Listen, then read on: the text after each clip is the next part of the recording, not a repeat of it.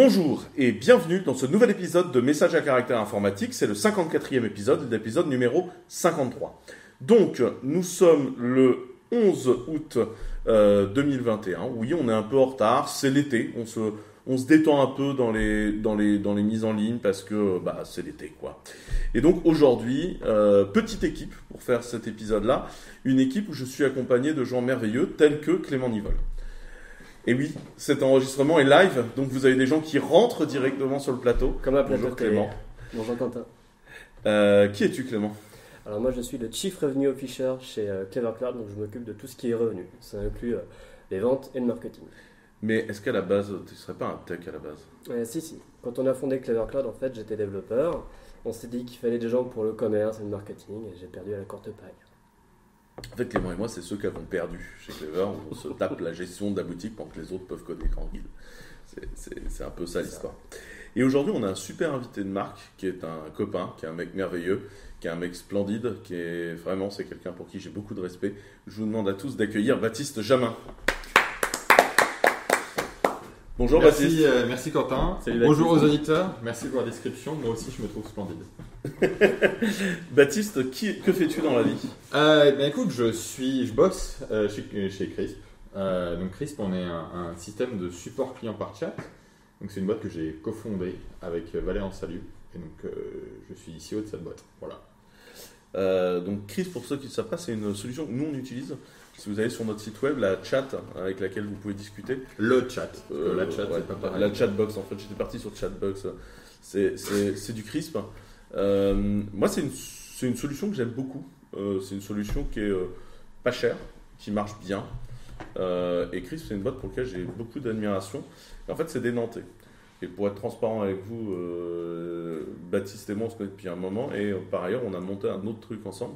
Baptiste est probablement la première personne à qui j'ai filé un coup de téléphone. Quand j'ai dit, tiens, il faudrait construire des respirateurs, j'ai appelé Baptiste en fait. Et c'est donc le cofondateur et, et, et un des membres euh, extrêmement actifs euh, du collectif Makers for Life qui a fait le Maker euh, avec moi. Voilà. Et avec euh, 300 Ouais, avec, autres personnes. 300 autres, hein, mais, euh, personnes. ouais. Mais, Mais du coup, on a on quasiment on a vécu ensemble. commencé, ouais. Euh, on a commencé l'aventure comme ça.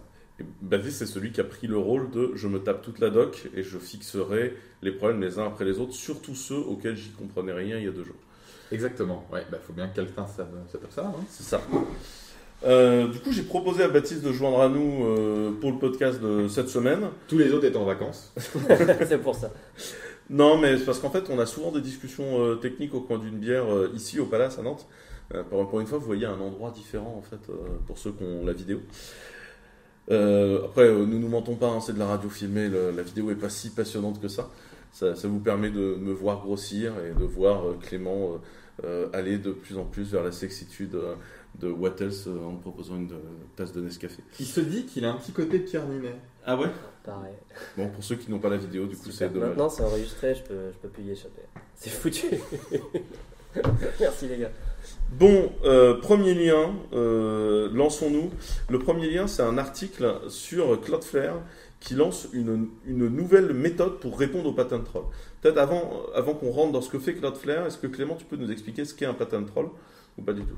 Ouais, en général, ce sont des entreprises qui sont spécialisées dans le fait d'imaginer des, euh, des brevets qui sont suffisamment euh, vagues, nébuleux, euh, de les valider et ensuite d'aller chercher des entreprises qui pourraient avoir une technologie qui, qui serait similaire à ce brevet en fait, pour aller ensuite leur, leur taper de la thune de façon tout à fait, euh, tout, tout à fait, euh, bah, C'est ouais, et c'est encore plus machiavélique que ça. C'est-à-dire, en fait, on fait ce qu'on peut qualifier de brevet à la con. hein. Mhm. On fait euh, des bois-boîtes euh, sur une page A4 euh, qu'on fait valider notamment aux États-Unis. Ça se passe souvent aux États-Unis. C'est Quand très en Europe, on Parce que pas la ça. saloperie de brevet logiciel est très facile. à- Et, et, et, et, et surtout, on va attendre qu'il y ait des boîtes qui fonctionnent et qui implémentent le concept de brevet. Donc on va attendre que la boîte grossisse, qu'elle grossisse beaucoup. Et ensuite, une fois qu'elle est arrivée à plusieurs millions de chiffres d'affaires, voire même des milliards de chiffres d'affaires, on l'attaque et on va aller deux fronts avec, en espérant euh, gagner et surtout réclamer de juteux euh, royalties. Et donc euh, Cloudflare, qui... tu peux présenter Cloudflare Donc Cloudflare, pour ceux qui ne savent pas, c'est une boîte qui prend de plus en plus d'importance dans, de plus en plus d'importance dans le web mondial, qui est une boîte qui en fait fournit à la base un système de CDN et d'interconnexion de réseau. Et en fait, ils ont mis des POP dans beaucoup, beaucoup, beaucoup, beaucoup d'infrastructures mondiales. Ils ont, je crois, 350 POP mondiaux. Ouais. Enfin, ils sont, ils sont très importants. Et en fait, du coup, ils vont récupérer votre trafic et vous mettre derrière.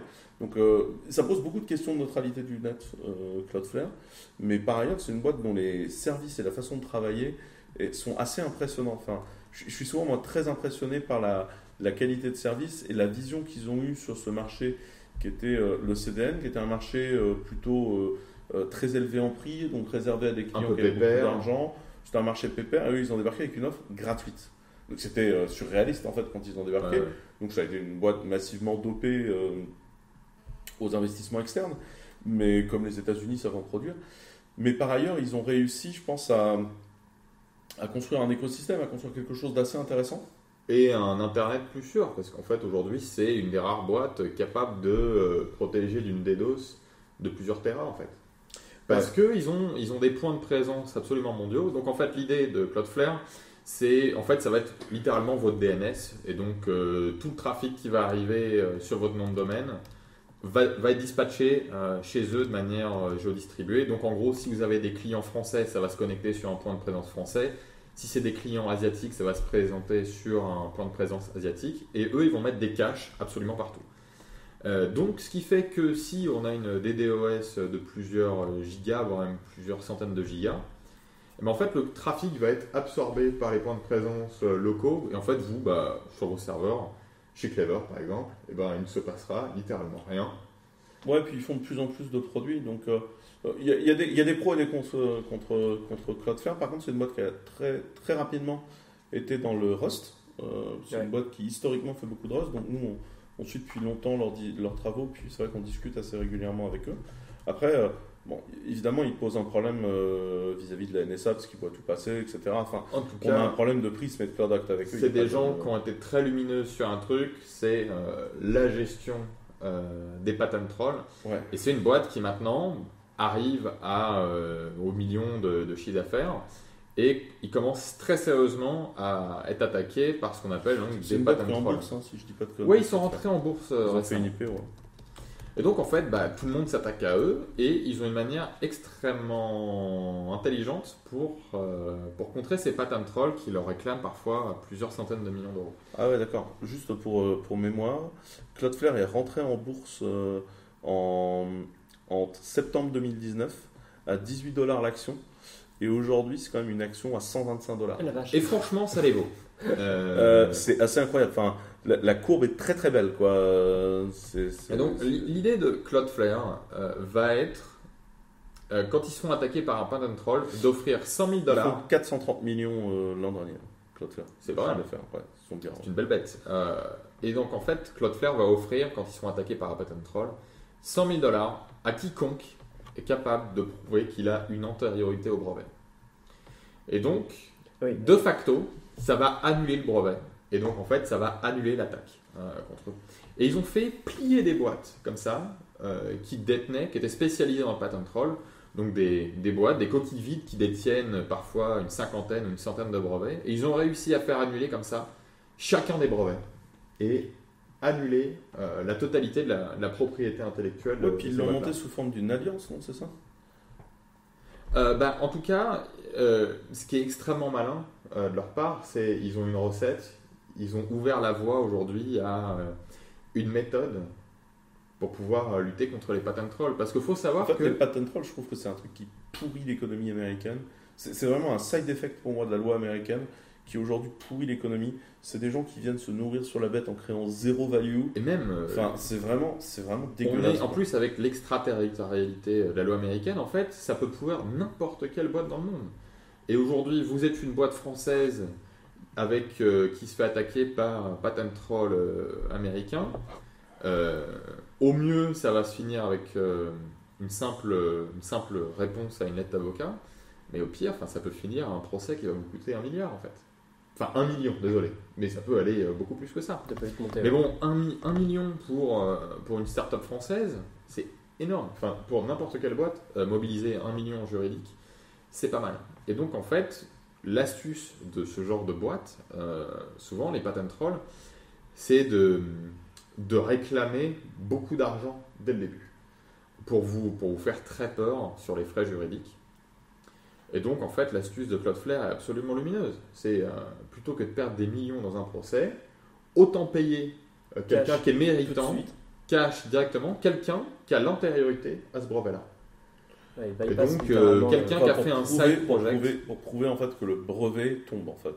Et c'est un des points qui est à mon avis très intéressant dans leur histoire, c'est comment détruire des brevets qui n'ont pas de sens pour essayer de faire le ménage dans la, dans la quantité de brevets débiles qui traînent aux États-Unis. Euh, je pense que c'est vraiment une bonne idée. Euh, donc je trouve que c'est une, innovation intelligente euh, d'un point de vue juridique et je pense que c'est quelque chose dont on entendra parler et, je pense que c'est quelque chose dont on pourrait s'inspirer en France pour se défendre encore une fois contre les attaques venues parfois de- de- d'endroits non francophones. Toujours en parlant de Cloudflare, ils, ils ont vraiment une mentalité de créer des choses euh, collectives. Et en fait, ils ont euh, lancé une initiative euh, qu'ils appellent, euh, enfin, je sais plus comment s'appelle l'initiative, mais c'est un truc sur la bande passante Internet. Parce qu'en fait, ils attaquent un peu ce que les gros GAFAM Cloud font. C'est-à-dire qu'avant, le, le cloud, c'était quand même quelque chose auquel tu payais en disant, bah, l'hébergement, tu payais la taille du tuyau et tu payais pas ce qui va passer dans le tuyau. C'est ça. Le flux et le stock. C'est ça. Et en fait, euh, AWS est arrivé et en fait, ils te, ils te calculent le débit entrant et le débit sortant de leur plateforme. Pour moi, ça pose un énorme problème qui est un, problème de, de- d'enfermement des clients au sein d'une seule, plateforme vu que tu payes pas le trafic interne et uniquement le trafic externe et en quantité et non en débit. Et donc, à mon avis, c'est un énorme problème. Et, euh, et aujourd'hui, ça représente dans la plupart des factures AWS quasiment la moitié. Euh, en fait, c'est entre 40 et 60% des factures, c'est du frais réseau. C'est-à-dire que vous voyez tous les services, les prix de ces deux machins, etc. La moitié en fait du- du- des factures AWS des gens, c'est les flux réseau qui sont en plus très compliqués à estimer et qui donc du coup coûtent juste une fortune aux gens Oui, pour en plus, euh, Cloudflare, enfin, euh, enfin, Amazon en tout cas, euh, paye pas votre peering Orange. Enfin, c'est à la charge d'Orange. Donc en fait, et c'est une absurdité totale en plus leur C'est pour ça qu'en fait, euh, l'initiative qui s'appelle en fait la Bandwidth Alliance, elle a été créée en 2018 par Cloudflare. Ils ont rameuté un paquet de gens dans, qui, étaient, euh, qui, faisaient partie soit de l'hosting, soit euh, des services web qui avaient un petit peu de trafic, etc. Et le but était de faire baisser en fait les coûts réseau en faisant justement du peering. Et Amazon n'a jamais voulu entrer là-dedans. Et fin juillet euh, de cette année, en 2021, bah, Cloudflare a commencé à faire des petits calculs dans une spreadsheet qu'ils ont publié d'ailleurs sur leur blog où ils vont jusqu'à expliquer que, bah, par exemple, les utilisateurs ils payent 80, po- 80 fois plus euh, leur bande passante que ce que ça coûte à Amazon. C'est-à-dire que quand vous êtes client Amazon et que vous êtes aux US, vous payez 80 fois plus que ce que Amazon fait. Quand vous êtes La en Corée, petite marge quoi. quand La vous êtes en Corée, c'est quand même 3 fois et De demi. 80 000 quoi. Les mecs sont bien quoi. Tu vois, enfin, Ça n'a aucun sens. Ça n'a aucun sens. Mais en fait, c'est quelque chose d'intelligent pour Amazon dans la mesure où ça va contraindre en fait leurs utilisateurs à pas sortir. Nous, on a plusieurs exemples de boîtes qui ne pouvaient pas migrer de provider de cloud juste parce que ça leur coûtait plus cher de sortir leur data d'Amazon. Et quand tu fais de, l'entraînement de machines, euh, enfin de machine learning, de modèles, etc., euh, le poids de cette donnée, il est monstrueux. Tu peux pas le sortir. Le, sortir, sortir euh, ça d'S3 va te coûter presque toute ta trésor. Donc, euh, Alors, il me semble qu'il peut y avoir des petites astuces parce que je crois qu'Amazon a des accords de peering avec d'autres systèmes. Je crois que je suis pas sûr. non, il n'y a plus d'accord de peering. En fait, ils te chargent pour tout le réseau comme des bourrins. Non mais il me semble que tu peux plugger un autre DC comme c'était un DC Ouais, interne Amazon. Tu payes quand même ton peering. Putain, c'est complètement. je ne suis pas client Amazon, mais Non, non, non, non, en fait, tu payes quand même ton peering. En fait, tu peux plugger pour avoir un direct connect, il n'y a pas Ouais. de souci. Par contre, le direct connect, on va te le payer en direct connect. Et encore une fois, là où dans tout le reste du marché, ce que tu vas payer, c'est la taille du tuyau. oui, Les GAFAM Cloud, et donc Amazon a lancé ça, et en fait, tout le monde Azure est- et, et est Google ont suivi. suivi. Euh, c'est, c'est- on crée ce modèle de facturation, qui est un modèle de facturation qui est, à mon avis, euh, un modèle de facturation qui est destructeur de la capacité de concurrence. Puisqu'en fait, si tu veux, euh, un client qui aurait plusieurs fournisseurs se retrouverait à payer de la bande passante entre les, les fournisseurs. C'est, à mon avis, un modèle de facturation qui incite à un, incite à un abus de position dominante de la part d'Amazon. pour être tout à fait franc avec vous, c'est quelque chose que je vais essayer d'aller défendre auprès d'autorités juridiques. Le problème, c'est que va expliquer aux autorités juridiques euh, l'impact technique, tu vois, du, prix du, kilobit, euh, tu vois, avec ça. Parce que pour moi, en fait, tu es, sur un truc en fait, bah, tes clients, en fait, ils te disent, bah, nous, on aimerait bien tester Clever Cloud, mais pour ça, on a besoin de l'interconnecter avec Amazon. Et en fait, ça nous coûte 4 fois le prix du test Clever Cloud de le tester chez Amazon. Oui, et on est sur des modèles complètement débiles, euh, puisque de toute façon, la plupart du peering va être payé par le fournisseur d'accès du client final, en fait. Ah oui, parce qu'en plus, en fait, si tu prends, euh, y a, si vous connaissez pas, il y a une association qui s'appelle le FRNOG, qui est globalement les gens qui gèrent le réseau en France.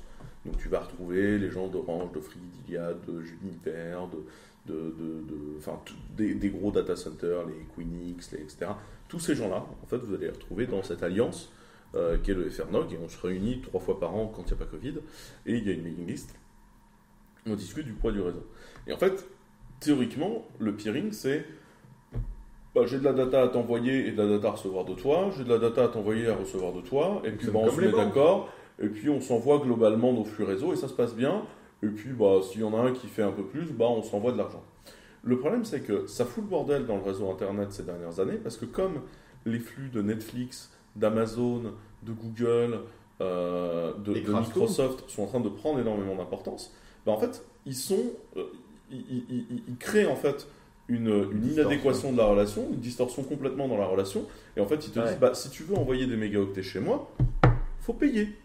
Et en fait, les fournisseurs d'accès à Internet, qui eux, bah, en fait, ils te fournissent pas accès à Internet, ils te fournissent l'accès à Google et Amazon. Parce qu'en fait, globalement, c'est ce que tu attends aujourd'hui de ton fournisseur d'accès à Internet, se retrouvent dans une situation où ils doivent payer. Et en fait, la relation asymétrique déséquilibre l'équilibre du réseau, en fait, et fait que c'est triste à dire, mais pour moi, la seule solution pour aujourd'hui réussir à, recalibrer une qualité de prix euh, sur le réseau serait d'aller vers un marché régulé comme celui de l'énergie, parce qu'en fait, aujourd'hui, c'est la jungle. Et en fait, aujourd'hui, vous demandez à ceux qui gèrent l'opération du flux réseau français, ils disent oui, on envoie l'essentiel euh, du réseau vers 3 AS. Les AS, c'est les numéros de, de, gestionnaires réseau. Oui, du Facebook, euh, du Google, de l'Amazon bah, Google, parce qu'ils ont, euh, bah, ils ont Google, ils ont YouTube. Euh, il y, a, y, a, y, a, Netflix qui a ses propres AS. Hein, oui, c'est pas faux. Netflix n'est pas spécialement en fait euh, hosté sur AWS. C'est un, mythe qu'il faut raconter débunk un de ces jours. J'aimerais beaucoup qu'on m'explique comment la, la, boîte qui est censée avoir tout hosté chez AWS serait le deuxième client monde d'un des plus gros fournisseurs de serveurs du monde. Il faudra qu'on m'explique un jour. Enfin, c'est évidemment l'un des plus grands mythes de ce monde. Et en fait, donc ces gens-là, euh, euh, bien évidemment AWS parce que tu as tout le trafic d'AWS, et en fait c'est ces gens-là en fait, qui te capturent euh, le flux réseau et qui, qui désarçonnent. Et en fait je trouve que donc Cloudflare fait un truc qui est privé, qui est la Bytecode Alliance, avec le but de, de, de, de, te mettre tout le monde dans un truc pour essayer de renégocier les tarifs réseau. Mais en fait pour moi il y, a un, il y a un problème complet sur le réseau aujourd'hui qui n'est qui est pas regardé. Nous, on vous a mis les liens sur ces sujets-là. Je pense que c'est intéressant.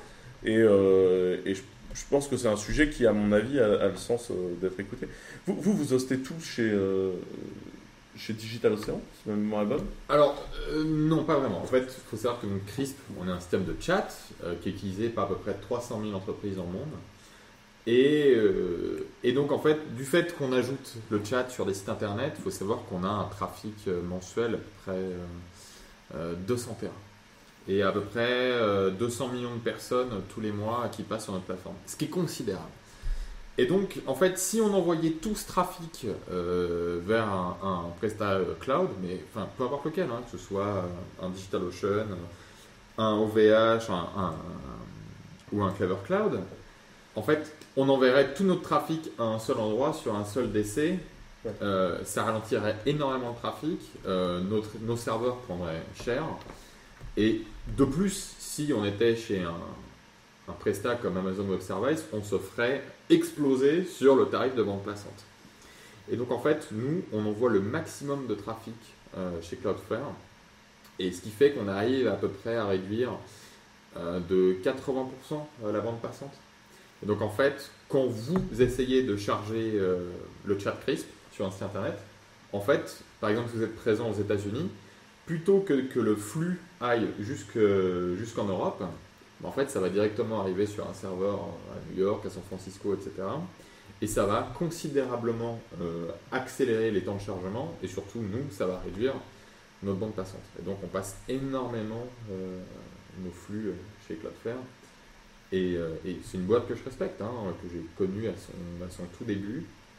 C'est une boîte qui s'adapte au, au- aux tarifs de n'importe quelle boîte.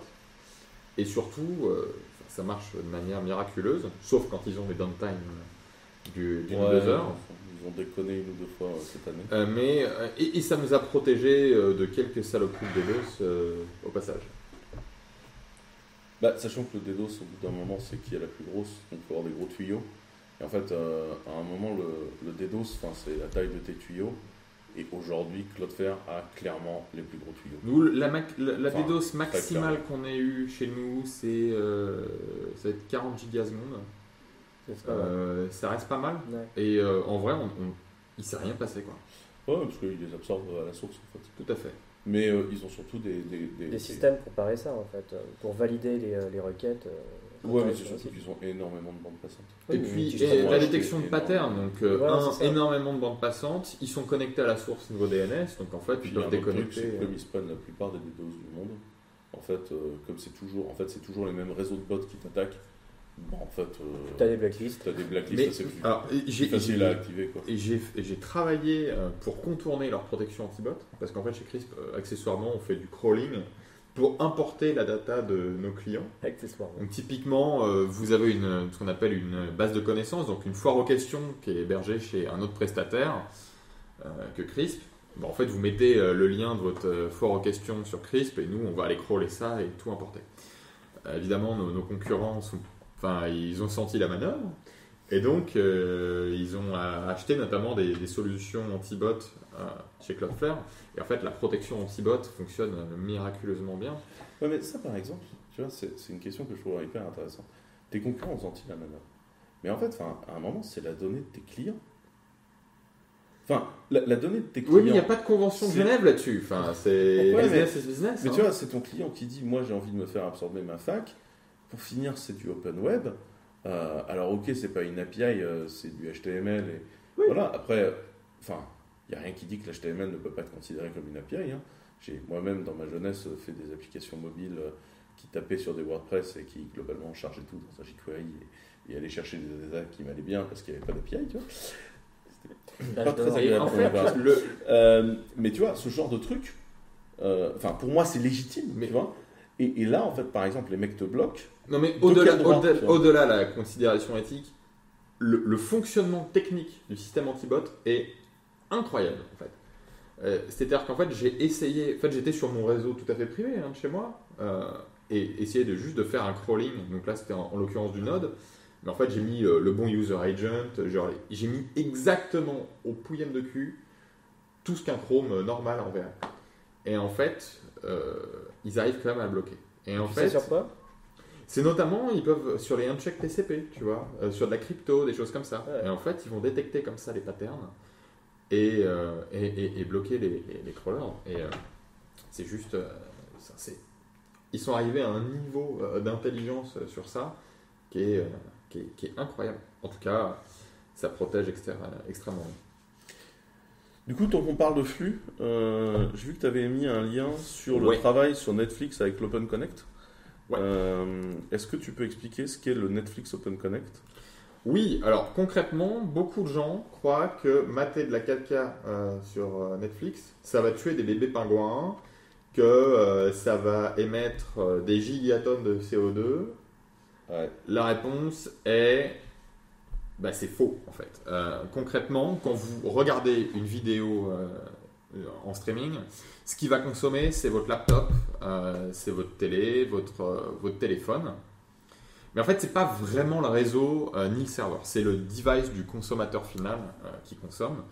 Pour une raison simple, c'est euh, Ouais, Sachant que la conso du device du consommateur final sur le cycle de vie du, du, du, Du device. du device, c'est en c'est fait, un débat. c'est à la production du device qu'il a coûté Ouais. du CO2. Mais après, plus vous vous en servez, plus en fait ça- la charge est minimale, surtout en France où notre électricité est décarbonée. Euh, Mais fondamentalement, ça, ça n'est pas le, ça n'est pas le réseau qui consomme. Pour autant, on vous a parlé juste avant des systèmes de peering. Le vrai problème, c'est que si vous regardez une vidéo euh, euh, chez Netflix, par exemple, euh, le problème, c'est que votre, votre fournisseur d'accès Internet, Orange, Bouygues, SFR, etc., ils vont avoir à payer la bande passante pour mater la vidéo chez Netflix. Mm. Et donc, il y a plusieurs problèmes. C'est déjà, ça va saturer les liens transatlantiques. Parce qu'en fait, si vous regardez une Et. Netflix va certainement aussi payer un opérateur pour que Orange puisse venir jusque chez eux. Exactement. Et donc en fait, on arrive dans des situations absurdes euh, où en fait, euh, vous êtes obligé de, enfin la data elle est obligée de transiter sur un cap transatlantique pour revenir en France, etc. Et donc euh, Netflix a, a trouvé la parade avec un système qui s'appelle Open Connect. L'idée euh, d'Open Connect, c'est que Netflix va proposer un système de box, on va appeler ça des box, pour, euh, pour les opérateurs. euh, Euh, Ces espèces de grosses boîtes à pizza, c'est des- quoi C'est des boîtes à pizza 4 oui, c'est concrètement, hein, c'est c'est des, des racks, des, des des racks qui sont entre 1 à 4 U. Et en fait, Netflix, gratuitement, va proposer, et propose déjà hein, depuis, euh, depuis 2016 ou 2015, aux opérateurs de racker des, des box Netflix dans leur data center. Et donc, l'idée, c'est qu'on est, si on est sur des grosses boîtes à pizza avec euh, des capacités totalement pharaoniques. hein. on parle sur un serveur de 2 U d'une capacité euh, de 100 gigasecondes. Hmm. Ce qui est considérable.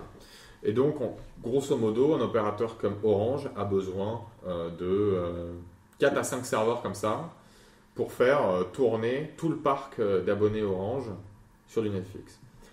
Et donc, c'est juste pour que vous puissiez comprendre également l'efficience énergétique du truc. C'est-à-dire qu'en fait, on parle de En, en fait, si vous voulez, 4 les, serveurs qui font 200 watts. les- en fait, les box se, se, se, se sourcent les datas des séries en peer-to-peer. Et comme à la différence de YouTube, Netflix, en fait, pour finir, il n'y a pas beaucoup de contenu dessus. Enfin, du sens où c'est pas du user generated contenu. On est sur un séries. catalogue de quoi euh, 20 000 films, peut-être plus. Ouais, puis en fait, les films qui sont regardés, il n'y en a pas tant que ça. En fait, vous avez une profondeur de catalogue, mais en fait, les films qui sont regardés à un instant T, c'est pas beaucoup. En fait, c'est quelques, c'est quelques terras. En fait, Ouais, assez. Netflix est totalement diamétralement opposé en termes d'architecture à YouTube. C'est-à-dire, être sur Netflix, on a peu de vidéos regardées par beaucoup de personnes, alors que sur YouTube, on est totalement l'inverse. On est sur beaucoup euh, de contenu. vidéos, énormément de vidéos regardées par une quantité euh, Enfin, moyenne. Ceci dit, les vidéos vous regardez sur YouTube sont répliquées localement, etc. Mais c'est pas du tout la même archi. Enfin, c'est pas, c'est pas Et donc, en fait, l'idée de ces serveurs euh, Netflix euh, Open Connect, c'est de pouvoir répliquer localement dans chaque pays, chez chaque fournisseur d'accès Internet, le catalogue Netflix. Et donc, en fait, quand vous regardez une vidéo euh, Netflix et que vous êtes client Bouygues, et ben en fait, on va taper directement sur les serveurs Netflix chez Bouygues. Fin de l'histoire. Ouais, vous, êtes, vous êtes quasiment dans un LAN, en fait, si vous voulez. Et c'est pour ça que Netflix réagit assez vite.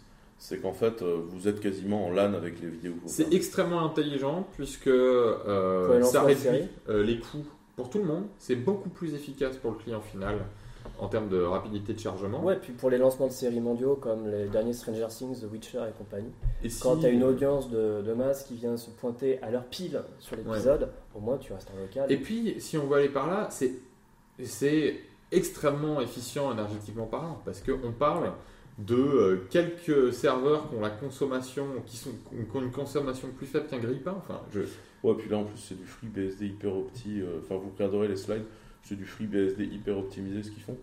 Euh, c'est c'est- enfin, c'est vraiment, euh, c'est vraiment la bonne con- approche. concrètement, euh, ça permet à un opérateur comme Orange d'avoir une consommation en termes de pour leur parc de serveurs Netflix qui est équivalent à un, un radiateur chez vous quoi, en plein hiver. Ouais, C'est pour vous expliquer, en tout cas, qu'à la fin, ben, en fait, c'est votre laptop euh, qui consomme et c'est pas le serveur final chez Netflix qui va consommer.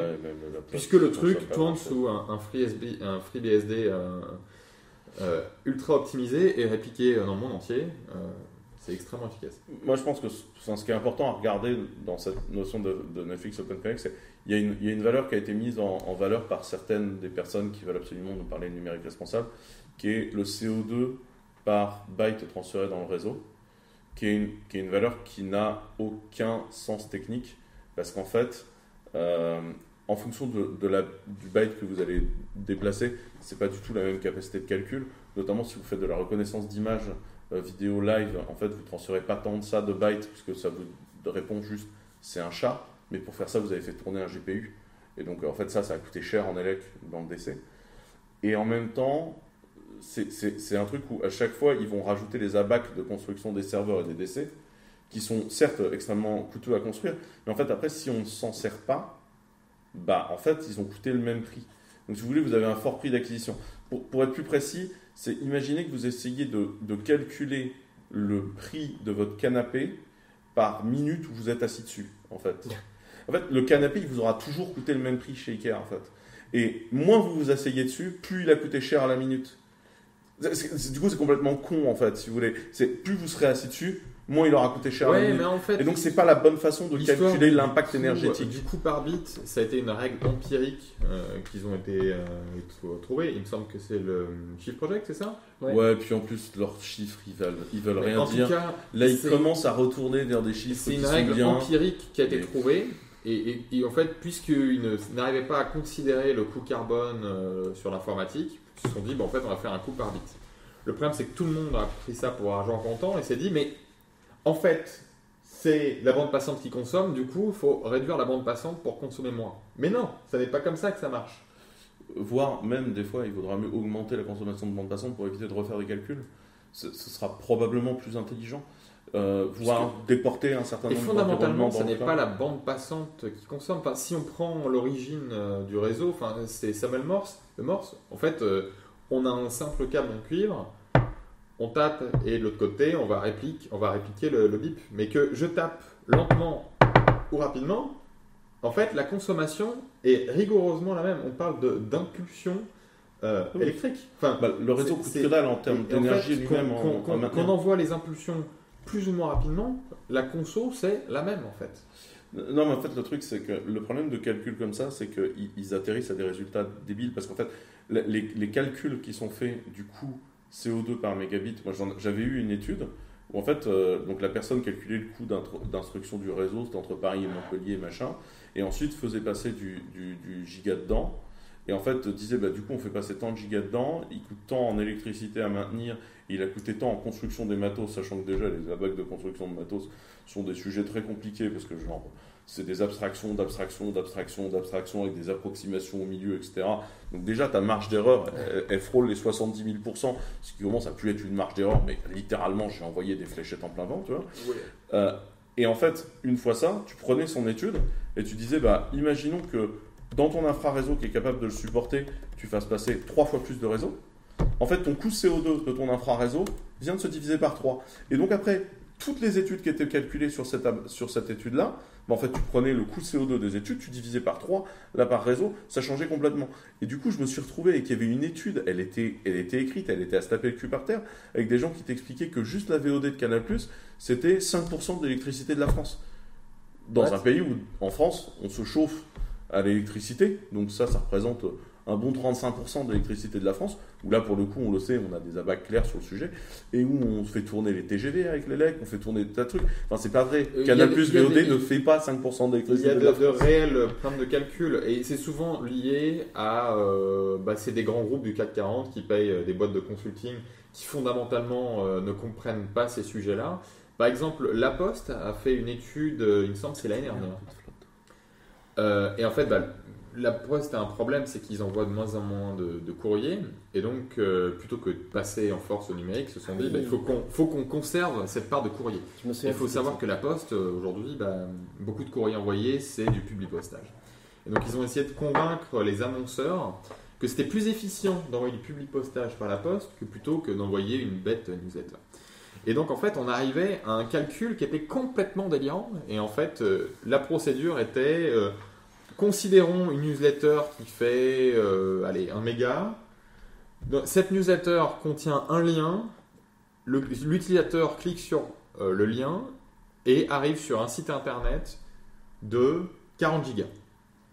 Le gros site alors.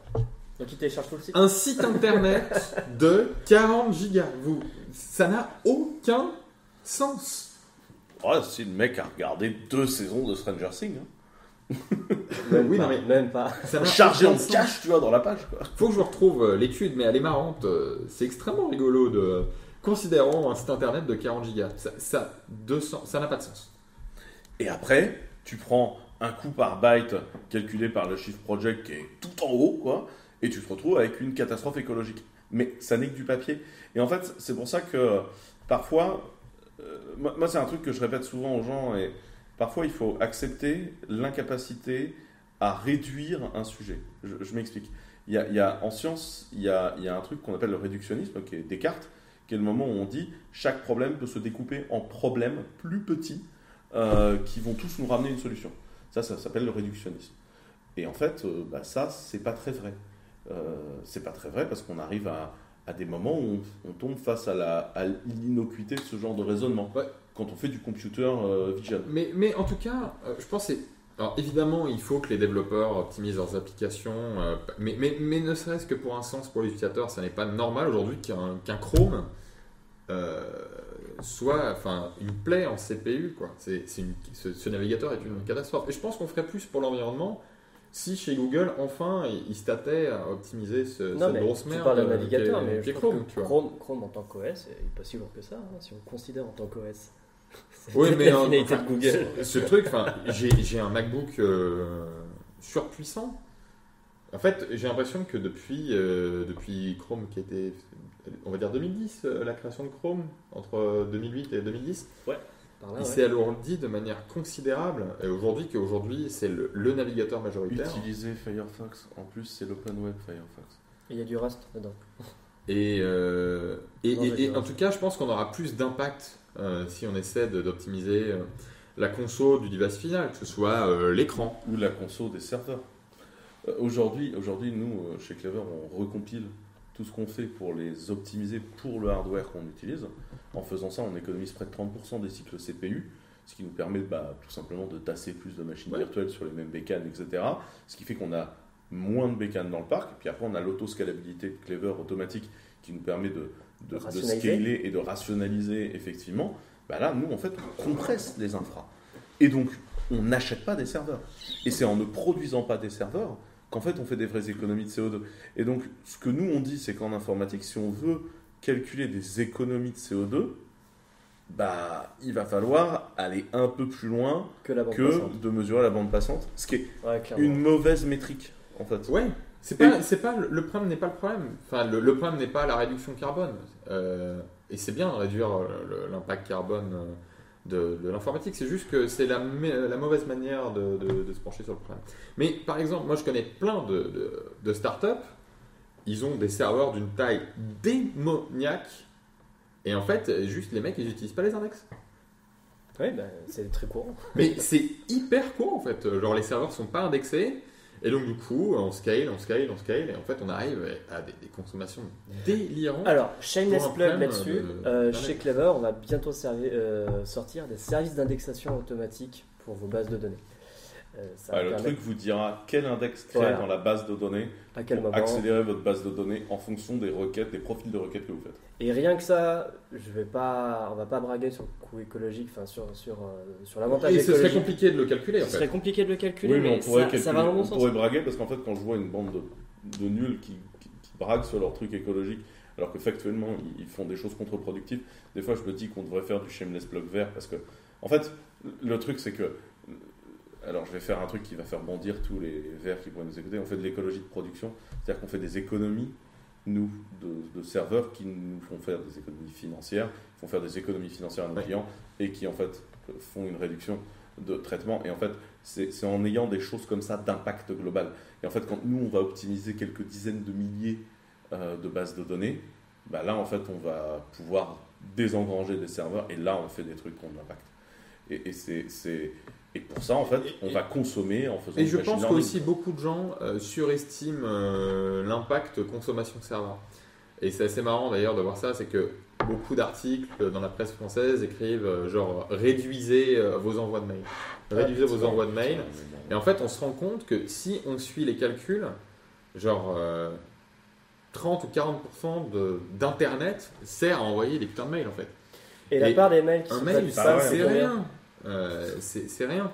Et donc beaucoup de gens surestiment totalement la consommation euh, serveur. Enfin nous par exemple chez Crisp, on, on a à peu près 200 millions de, de- de personnes qui passent sur nos services tous les mois. Franchement, si on regarde la somme de tout ce qu'on consomme en serveur en termes de conso euh, kilowatts, grand max, avec la climatisation, tout ça, on est à 1 kilowatt, tu vois C'est euh, franchement, c'est euh, c'est votre, euh, votre radiateur de salle de bain. C'est votre radiateur de salle de bain pour Une 200 belle millions de personnes. C'est rien.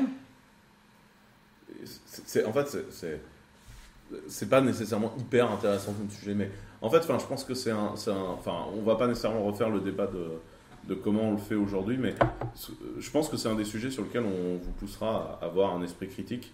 On va énormément entendre parler, euh, parce qu'il y a des catastrophes actuelles hein, et qui sont réelles, euh, qu'il faut traiter. On va énormément en entendre parler dans les temps à venir, et Mm. je pense que je vous invite à avoir un esprit extrêmement critique sur la façon dont ça se passe, parce que c'est un, c'est un sujet qui est compliqué aujourd'hui à traiter et il faut laisser les ingés un peu s'exprimer sur le dossier euh, parce qu'en fait c'est c'est un, c'est un vrai sujet d'ingénieur de réduire les consos.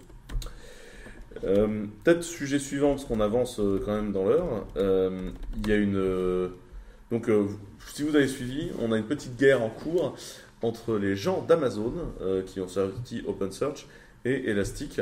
Donc euh, je rappelle, Amazon a spoilé la marque Elasticsearch. Elasticsearch est mis en colère. Amazon a décidé de faire une version amazonée d'Elasticsearch qu'ils ont plus ou moins mis open source, qu'ils appellent OpenSearch, avec euh, c'est une attaque en règle contre Elasticsearch qui a déployé euh, Elastic à la base. On, a, on en a déjà parlé et, on essaiera de vous retrouver les liens des différents podcasts dans lesquels on en parle. Euh, mais là, la guerre prend un tournant un peu plus énervé.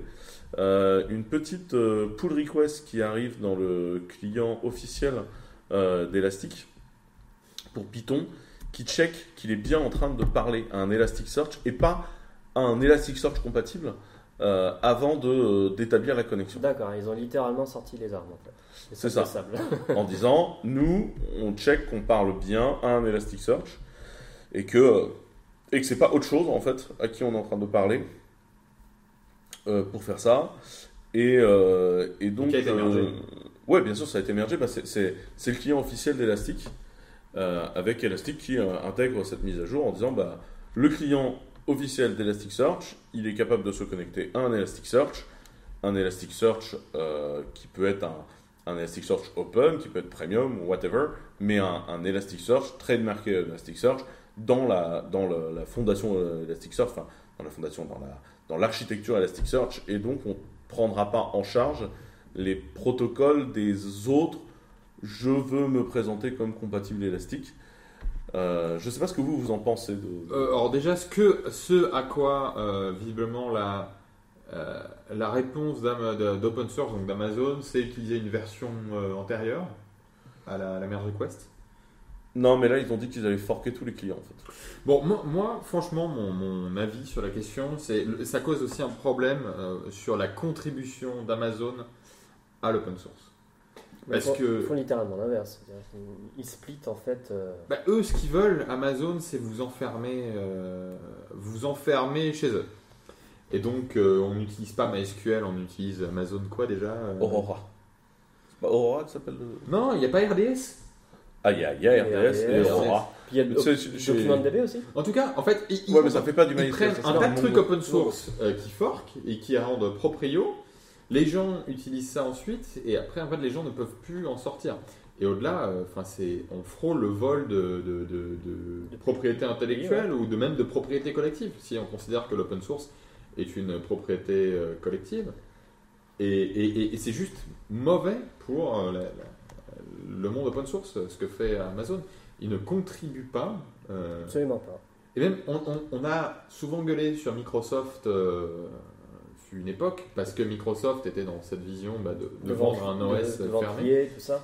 Mais comme Microsoft, enfin, aujourd'hui, euh, enfin, se, se lance euh, massivement dans l'open source et contribue au projet. Et, et Amazon, bah, pas de job. Enfin, Ouais, puis au global, l'open source a globalement gagné, enfin, en tout cas sur les parties développeurs, a gagné le marché.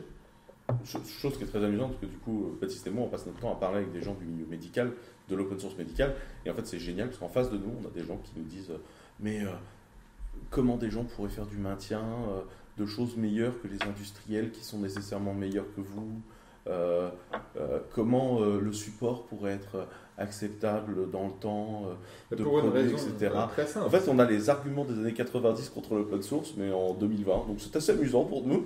Et Donc nous, là, on le bah, sait dans nos, dans nos métiers que l'open source c'est bien parce que ça évite tout simplement de réinventer la roue, on avance plus vite comme ça. euh, Ou alors, euh, ce qui est drôle, c'est qu'ils disent, mais jamais euh, une bande de hippies comme vous pourront vaincre les industriels de notre secteur qui s'appelle XY.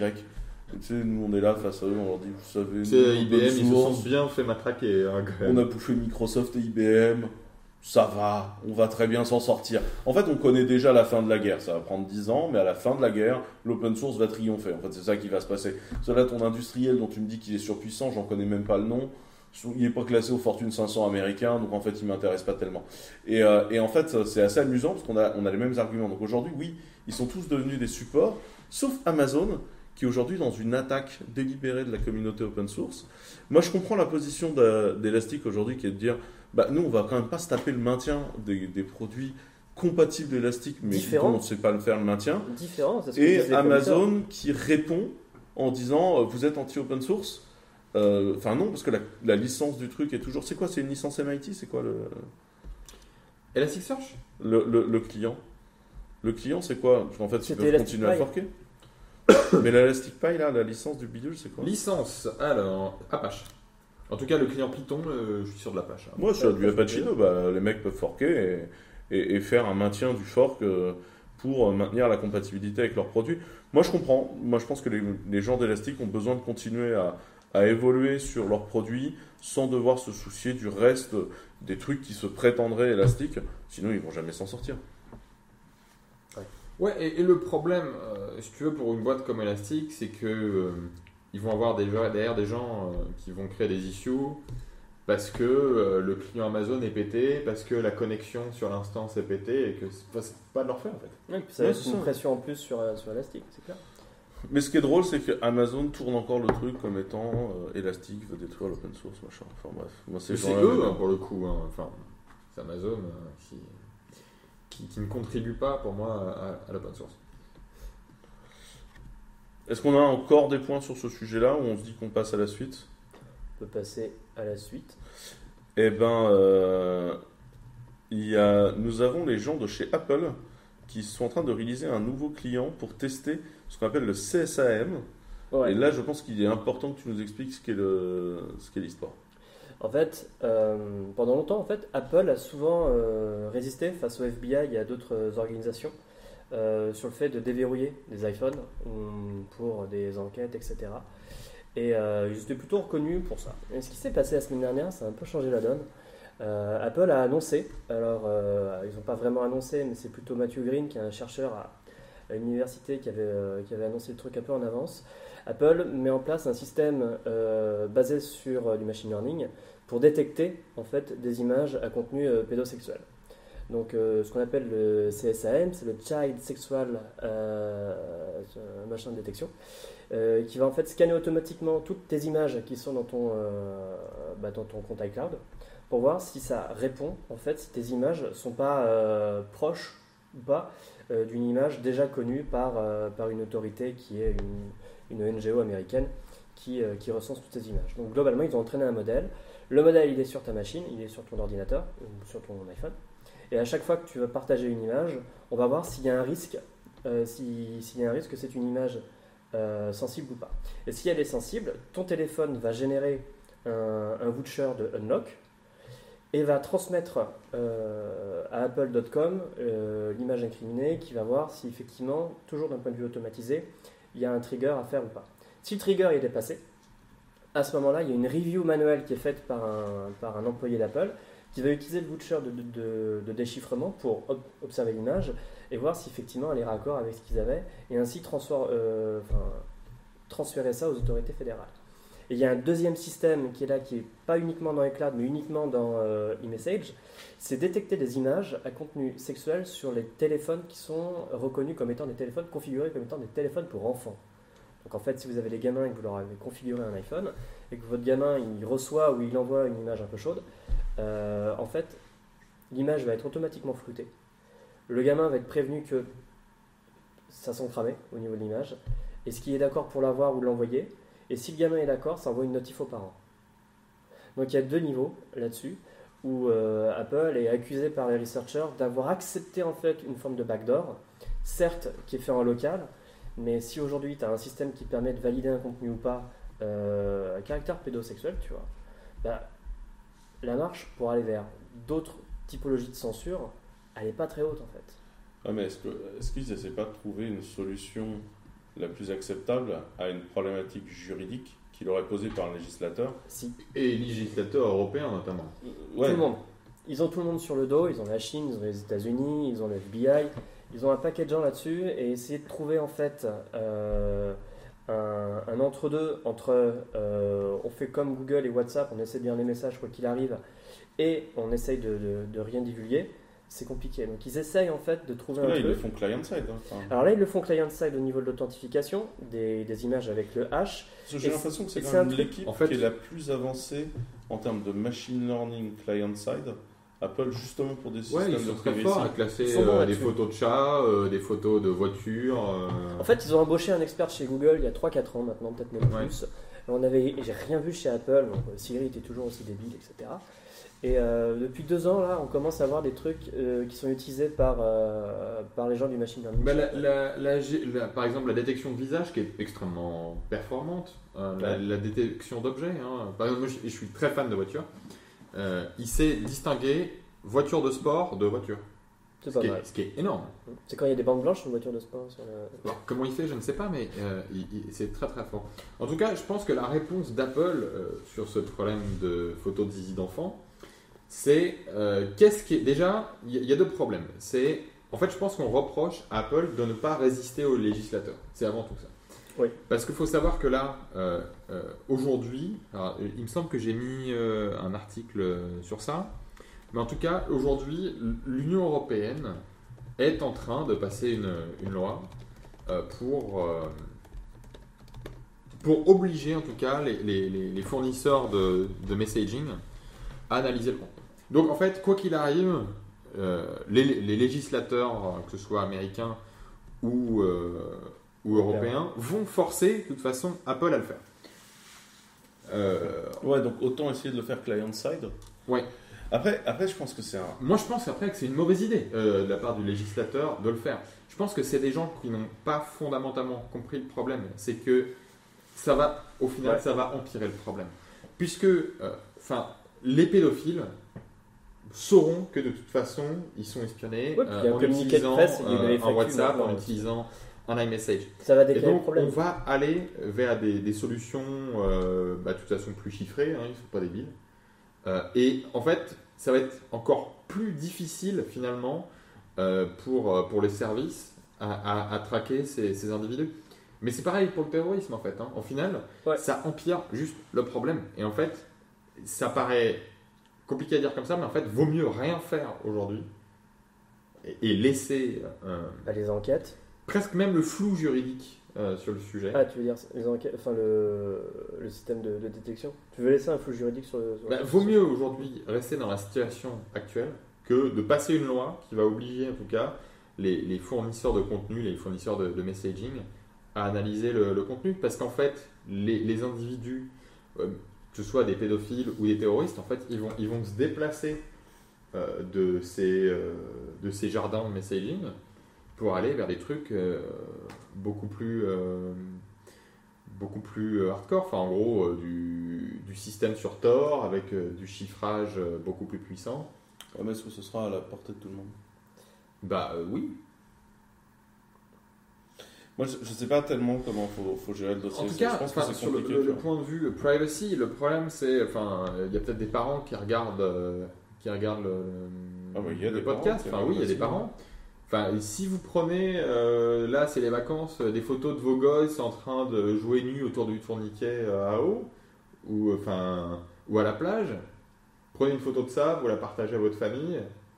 Bah, comment- ça sera pas comment- détecté. Ça sera pas Comment détecté. Google, enfin comment euh, Google, euh, Apple euh, classifie ça? En fait, le Child Abuse, euh, le Child Sexual Abuse Material, CSAM, euh, il est basé en fait sur une empreinte de, de photos déjà existantes récupérées depuis une NGO. Donc en fait, les réseaux pédophiles s'envoient des images existantes Et du coup, c'est Ah, une base de connaissances déjà. C'est une base de connaissances. En fait, avec détection de photos si elle était croppée ou si elle est au niveau de la couleur. Ok, donc on est sur un simple pattern On fait matching. un rapprochement. Et c'est sur les photos, enfin c'est sur les appareils configurés des gamins que là du coup il y a, il y a- y a un autre produit qui va détecter si c'est du, du contenu chaud ou pas. Mais euh, gamin ou pas. Mais si, si, si effectivement l'iPhone il est flagué comme étant un iPhone de quelqu'un de, de- de- de moins de 15 ans, ou 13 ans, je sais plus, je crois que c'est 13 ans aux États-Unis, bah, ça, ça lève des alertes. Uniquement à partir de ce moment-là. C'est- Ça c'est- les envoie aux parents. c'est- Ça envoie aux parents, ouais. Là pour le coup ça, ça prévient les parents. Oui, mais en fait, ça ne, ça n'empêche pas euh, les gosses, les ados euh, de faire autre chose en dehors euh, de leur téléphone, en fait. Non, ça va juste pas. déplacer le problème, parce Comme qu'ils le, d'habitude. ils le sauront, en fait. ça va toujours déplacer le problème. Et en ouvrant cette porte-là, euh, bah, en fait, tu peux te dire, l'usage, il peut, être, il peut être détourné par Apple à terme. Ils ont déjà un App Store qui est quand même bien, bien chelou en Chine, qui est bien firewallé, avec des restrictions au niveau des applications et puis une censure au niveau des contenus également qui est faite. Pas pourquoi est-ce qu'Apple pourrait pas céder aussi aux pressions de la Chine. Après- après, malgré tout, c'est un, un gros marchés maintenant. Bon. Euh, en, en tout cas, je trouve Google ça malin. déjà cédé euh, complètement aux pressions de la Chine dans l'espoir de débarquer dans ce marché-là. Ouais, voilà. Comme Microsoft a déjà filé toutes les clés aussi à la Chine. C'est comme interdire l'anonymat euh, sur Internet. Enfin, les gens, ils utilisent un VPN euh, et... et le problème se déplace, en fait. Donc, euh, et au final, ça, ça devient encore plus difficile de traquer les gens qui n'utilisaient pas un VPN avant et qui insultaient euh, des gens avec des messages à caractère raciste sur le net. Et après, les gens utilisent un VPN et en fait, on les retrouve plus jamais. Donc, euh, c'est le même problème. Surveillance de masse. Toujours le sujet de. Et en fait, le législateur qui ne comprend rien au sujet d'Internet, etc., enfin, il y a juste à regarder les moyennes d'âge et ils, ne comprennent fondamentalement rien, euh, le plus souvent, et, et, et part d'une Je sais bonne pas s'ils idée. comprennent rien, non, je- en tout cas, Mais ça part d'une bonne des- idée en disant, bah, les décisions, en fait- les en fait, décisions sont les- un peu. Ils ont des mal à comprendre la tech, ils ont du mal à comprendre le marché. Euh, moi, je sais que c'est des décideurs quand. Moi, je suis, des- je suis souvent dans des niveaux de discussion avec ces gens-là, en fait. Et c'est des gens qui considèrent encore que Google, Facebook, Apple Co, c'est des startups. Et quand ils te parlent des grosses boîtes, ils ont en tête euh, Total, Danone, enfin, nos bonnes vieilles grosses boîtes françaises, quoi. Qui en fait sont des nains par rapport à- aux GAFAM, en fait. Mais, Et ils ont du mal à appréhender le fait que Google, c'est une boîte de 150 000 personnes, quoi, et que c'est pas du tout des rigolos, et qu'en fait, ça fait longtemps que les gens sont plus dans l'expérimentation chez Google. Et je pense que ça, c'est un des sujets euh, les plus importants à leur faire comprendre, c'est qu'ils ont du mal à, à visualiser, en fait, où est-ce qu'on en est, en fait, euh, sur ces boîtes-là, et qu'Amazon a dépassé le million d'employés. ça, ça pose d'autres problèmes. Euh, C'est par exemple, là, on a déjà l'UE qui a déjà, qui a déjà fait une loi pour obliger les, les fournisseurs de, de contenu à, à analyser notamment les vidéos, les photos, etc. Le, le problème, euh, c'est euh, notamment pour les histoires des ayants droit. Ouais, mais ça, ça Le encore une fois, c'est un truc c'est que c'est censé défendre nos citoyens et l'économie et l'économie Mais en fait, ça, ça bute l'économie parce qu'en fait, il faut savoir qu'en Europe, euh, ben, des, gros, des grosses boîtes comme Google et Facebook, on n'en a pas. Donc en fait, quand on oblige aux fournisseurs de contenu d'analyser les, les vidéos, Facebook est capable de le faire, Google est capable de le faire. notamment YouTube, qui est la, la plus belle machine à comprendre que bah, ça c'est un bout de clip de Rihanna, ça c'est une chanson de machin, etc. Et dans la monétisation, on va brasser tout et on Mais va répartir cas, on là-dessus. va aller obliger des petites startups européennes à faire exactement la même chose. Mais ils Et en sont pas capables. Ils en sont pas capables. Ils ont Et pas donc qu'est-ce qui va se passer? On va, à force de lutte, et je sais, je viens de taper ça avec l'OIP, c'est déjà dans notre roadmap, à force de lutte, on va forcer ces plateformes-là à mettre cette technologie-là à disposition parce qu'elles sont en position euh, d'être les seules et elles sont en position dominante.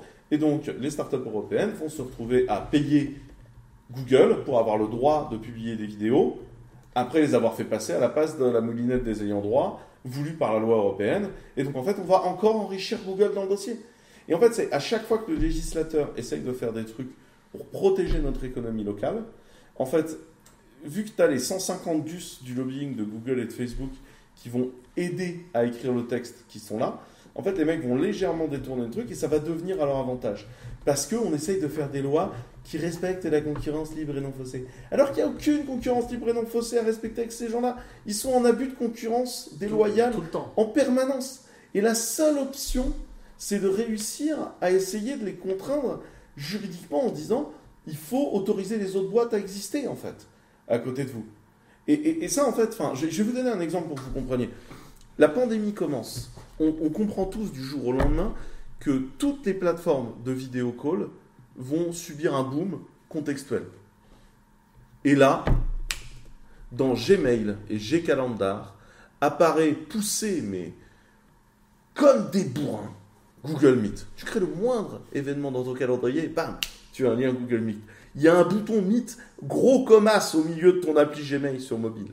Enfin, Meet est placé par Google, mais comme un bourrin, genre d'un seul coup, et ça vous dit de parler de Meet Et en fait, à ce moment-là, qu'est-ce qui se passe?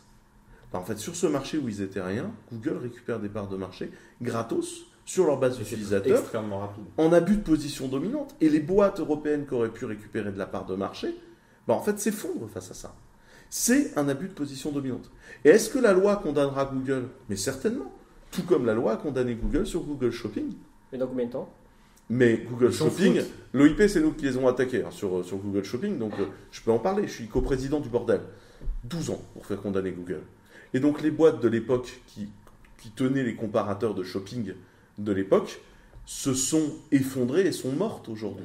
Et donc en fait, on gagne contre Google et ils vont prendre une amende, mais en fait, les boîtes européennes qui auraient pu gagner sont mortes. Et le pire, c'est que maintenant, la défense de Google sur Google Shopping, c'est quand même de dire Ouais, mais en fait, vous dites qu'on a fait un abus de position dominante, sauf qu'en fait, aujourd'hui, nous, on se fait massacrer par Amazon.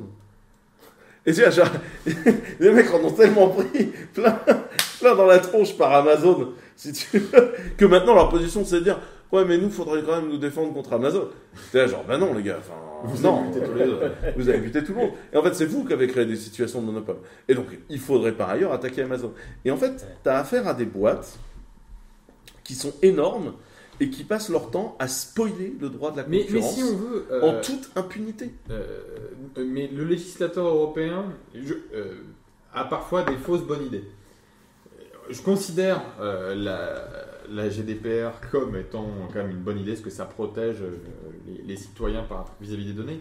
Mais au final, c'est l'application qu'on aimerait. Le problème, c'est que est bon. les, les- les Google, les Facebook, etc., ont pu mettre une armée de gens juridiques. Tout ça pour au final vous dire que vous êtes responsable vous-même de vos données et qu'ils font la même chose qu'avant. hein. Euh, par exemple, quand on regarde euh, le data processing de Google Analytics, ils ont inversé le rôle. Et en fait, ils disent que c'est vos données à vous, vous êtes le data processor euh, des données et c'est pas eux. C'est complètement ubuesque comme situation. C'est ce qu'ils ont fait. Et, le problème, c'est que ces grandes boîtes, en tout cas, elles ont les ressources pour, quand il y a une loi comme ça qui passe, ça ne change rien pour eux. Par contre, toutes les autres boîtes européennes, parce que je rappelle que nous, dans le secteur euh, européen, nous sommes totalement des nains euh, dans le numérique, et ben en fait, on se tape la, réglement- la- la réglementation, l'application de la réglementation, et ça a été extrêmement euh, compliqué. Là, récemment, il y a eu aussi la, la régulation sur le paiement bancaire. Euh, Online. DSP2 DSP2, ça a été l'enfer sur Terre, euh, cette histoire. Je sais que dans certaines boîtes, c'est pas encore fini. C'est encore en cours d'implème, alors que la deadline est passée depuis pratiquement un an. Non, mais en fait, le truc, c'est que ça part à chaque fois de bons sentiments. Ça mais part d'un bon Il sentiment. faut arrêter de croire que la concurrence peut être libre et non faussée quand tu as des acteurs aussi gros sur le marché. En fait, il y a un moment, il faut favoriser juste les boîtes de ton secteur. Et il y a un truc aussi qu'il faudrait que les gens comprennent, c'est attendez pas que les politiques règlent le dossier. Vous voulez des boîtes du numérique fortes à côté de vos boîtes qui sont pas du numérique, mais qui ont, qui ont besoin du numérique et qui un jour se feront bouffer. Parce que, enfin, faut pas croire, aujourd'hui, Amazon, ils attaquent pas que les boîtes du numérique. hein. Ils attaquent euh, les boîtes qui produisent des sacs. hein. Vous avez euh, l'exemple de cette boîte qui avait dépensé plein d'argent pour faire un, un- un- un- un sac euh, designé nickel. Et euh, ils avaient des très bonnes ventes sur Amazon. Amazon a copié leur sac et le vend trois fois moins cher. Et en Mm. fait, c'est- enfin, je vous laisse, je retrouverai la vidéo. si vous Oui, ils attaquent tout le monde. ils attaquent tout le monde. Et en fait, quand je vois une assurance m'expliquer que jamais Amazon les attaquera sur leur business, Mais évidemment que c'est. Genre, vous Amazon attaque Canal Plus sur le, sur le foot. Genre, ils ont racheté les droits, tu vois. Genre, Amazon attaque Canal Plus. Mais moi, je me revois il y a trois ans il y a 5 ans. expliquer à- à- à- aux gens de Canal vous allez quand même pas donner de l'argent à Amazon, c'est vos concurrents. Et les mecs m'expliquaient, mais non, ils seront jamais concurrents. Aujourd'hui, Amazon souffle les droits du foot à Canal. Ils font de la VOD. Et les payent moins cher. Ouais. Alors que Canal n'a même pas voulu dépenser la trésor pour aller chercher la Ligue 1. Et, et- et oui, évidemment que les mecs seront vos concurrents. Et si vous décidez pas de systématiquement mettre face aux géants américains des Européens dans la, dans la passe en disant peut-être qu'on pourrait utiliser des services européens, bah en fait, vous faites partir la valeur aux États-Unis et nous, on ne peut rien faire. Et donc, oui, au lieu d'utiliser du intercom, allez regarder la solution de CRISP. Euh, au lieu d'utiliser du Amazon Web Service, allez regarder du OVH. Vous savez, j'ai même pas fait de la pub pour Clever. Euh, non, mais en fait, euh, sincèrement, c'est le point. Il y a toujours aussi le, problème de ces gens qui veulent s'enfermer dans, dans, un truc, ils ont un syndrome de Stockholm. Genre, il y a eu l'histoire avec, avec Microsoft, là, avec le, le cloud bleu, c'est ça? Ouais, bleu. Ouais, c'est marrant ce truc-là. Et après, on voyait des gens qui disaient Mais c'est normal ce deal, puisque de toute façon, chez les prestataires français, on ne peut pas faire la même chose. Mais évidemment que si. Et, et on peut vous expliquer aussi pourquoi chez les prestataires français, on ne peut pas faire la même chose. Ça, c'est un point qui est très important. Non, mais évidemment. non, mais je donne du contexte aux gens. Oui. Chris, vous avez une plateforme de chat. Donc, vous avez une jolie petite chatbox.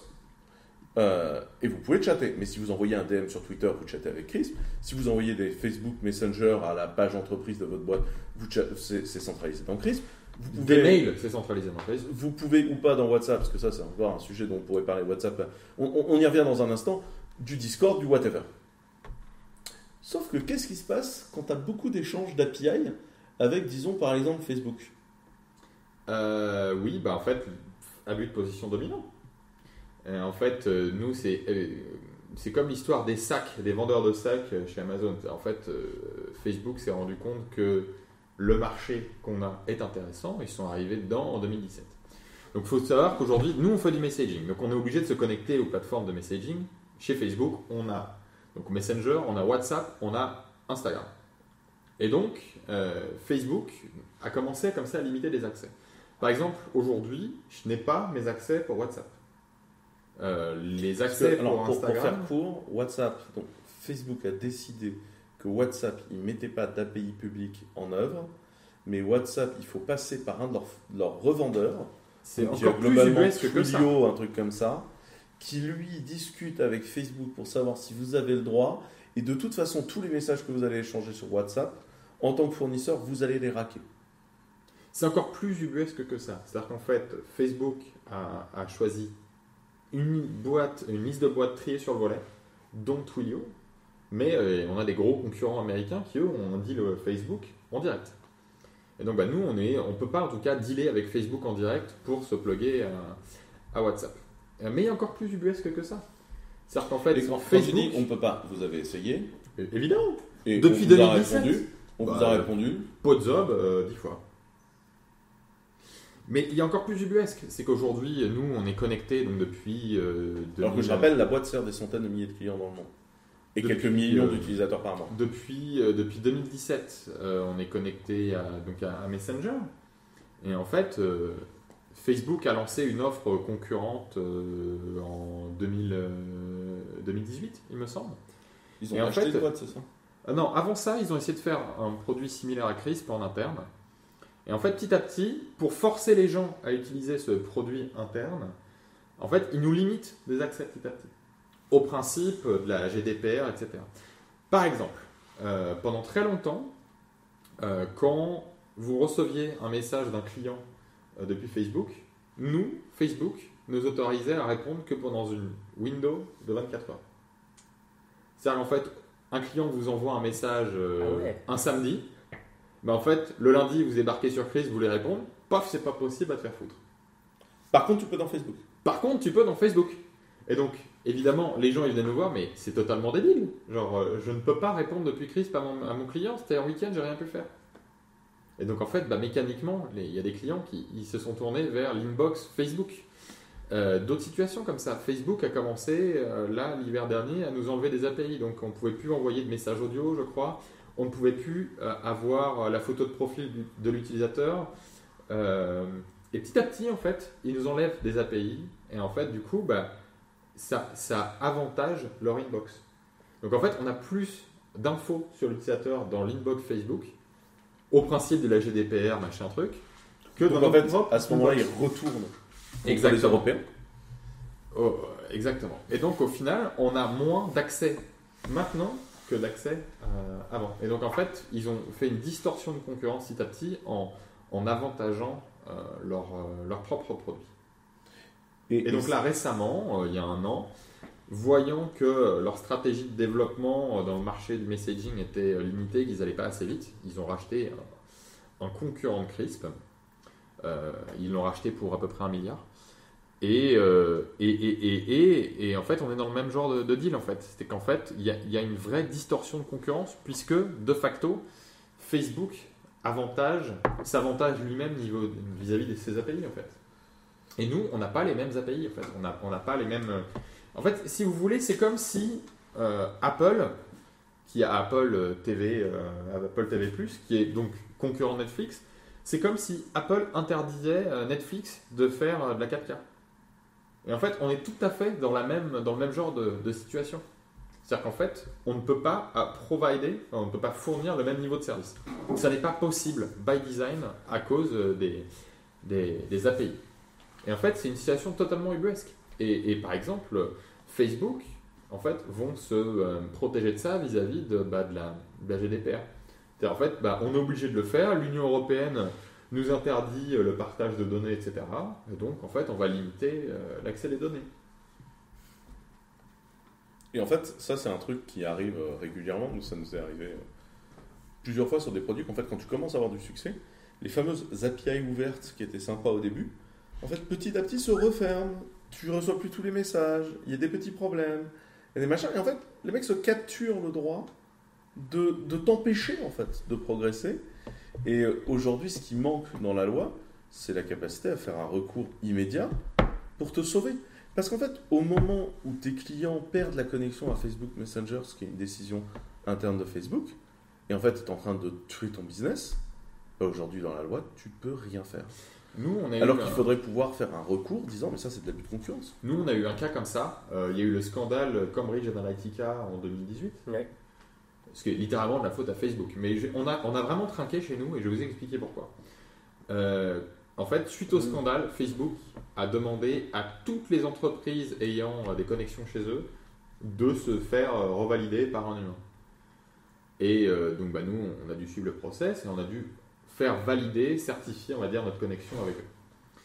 Et en fait, ils ont eu tellement de demandes qu'en fait, ils ont fait les validations un peu rapidement.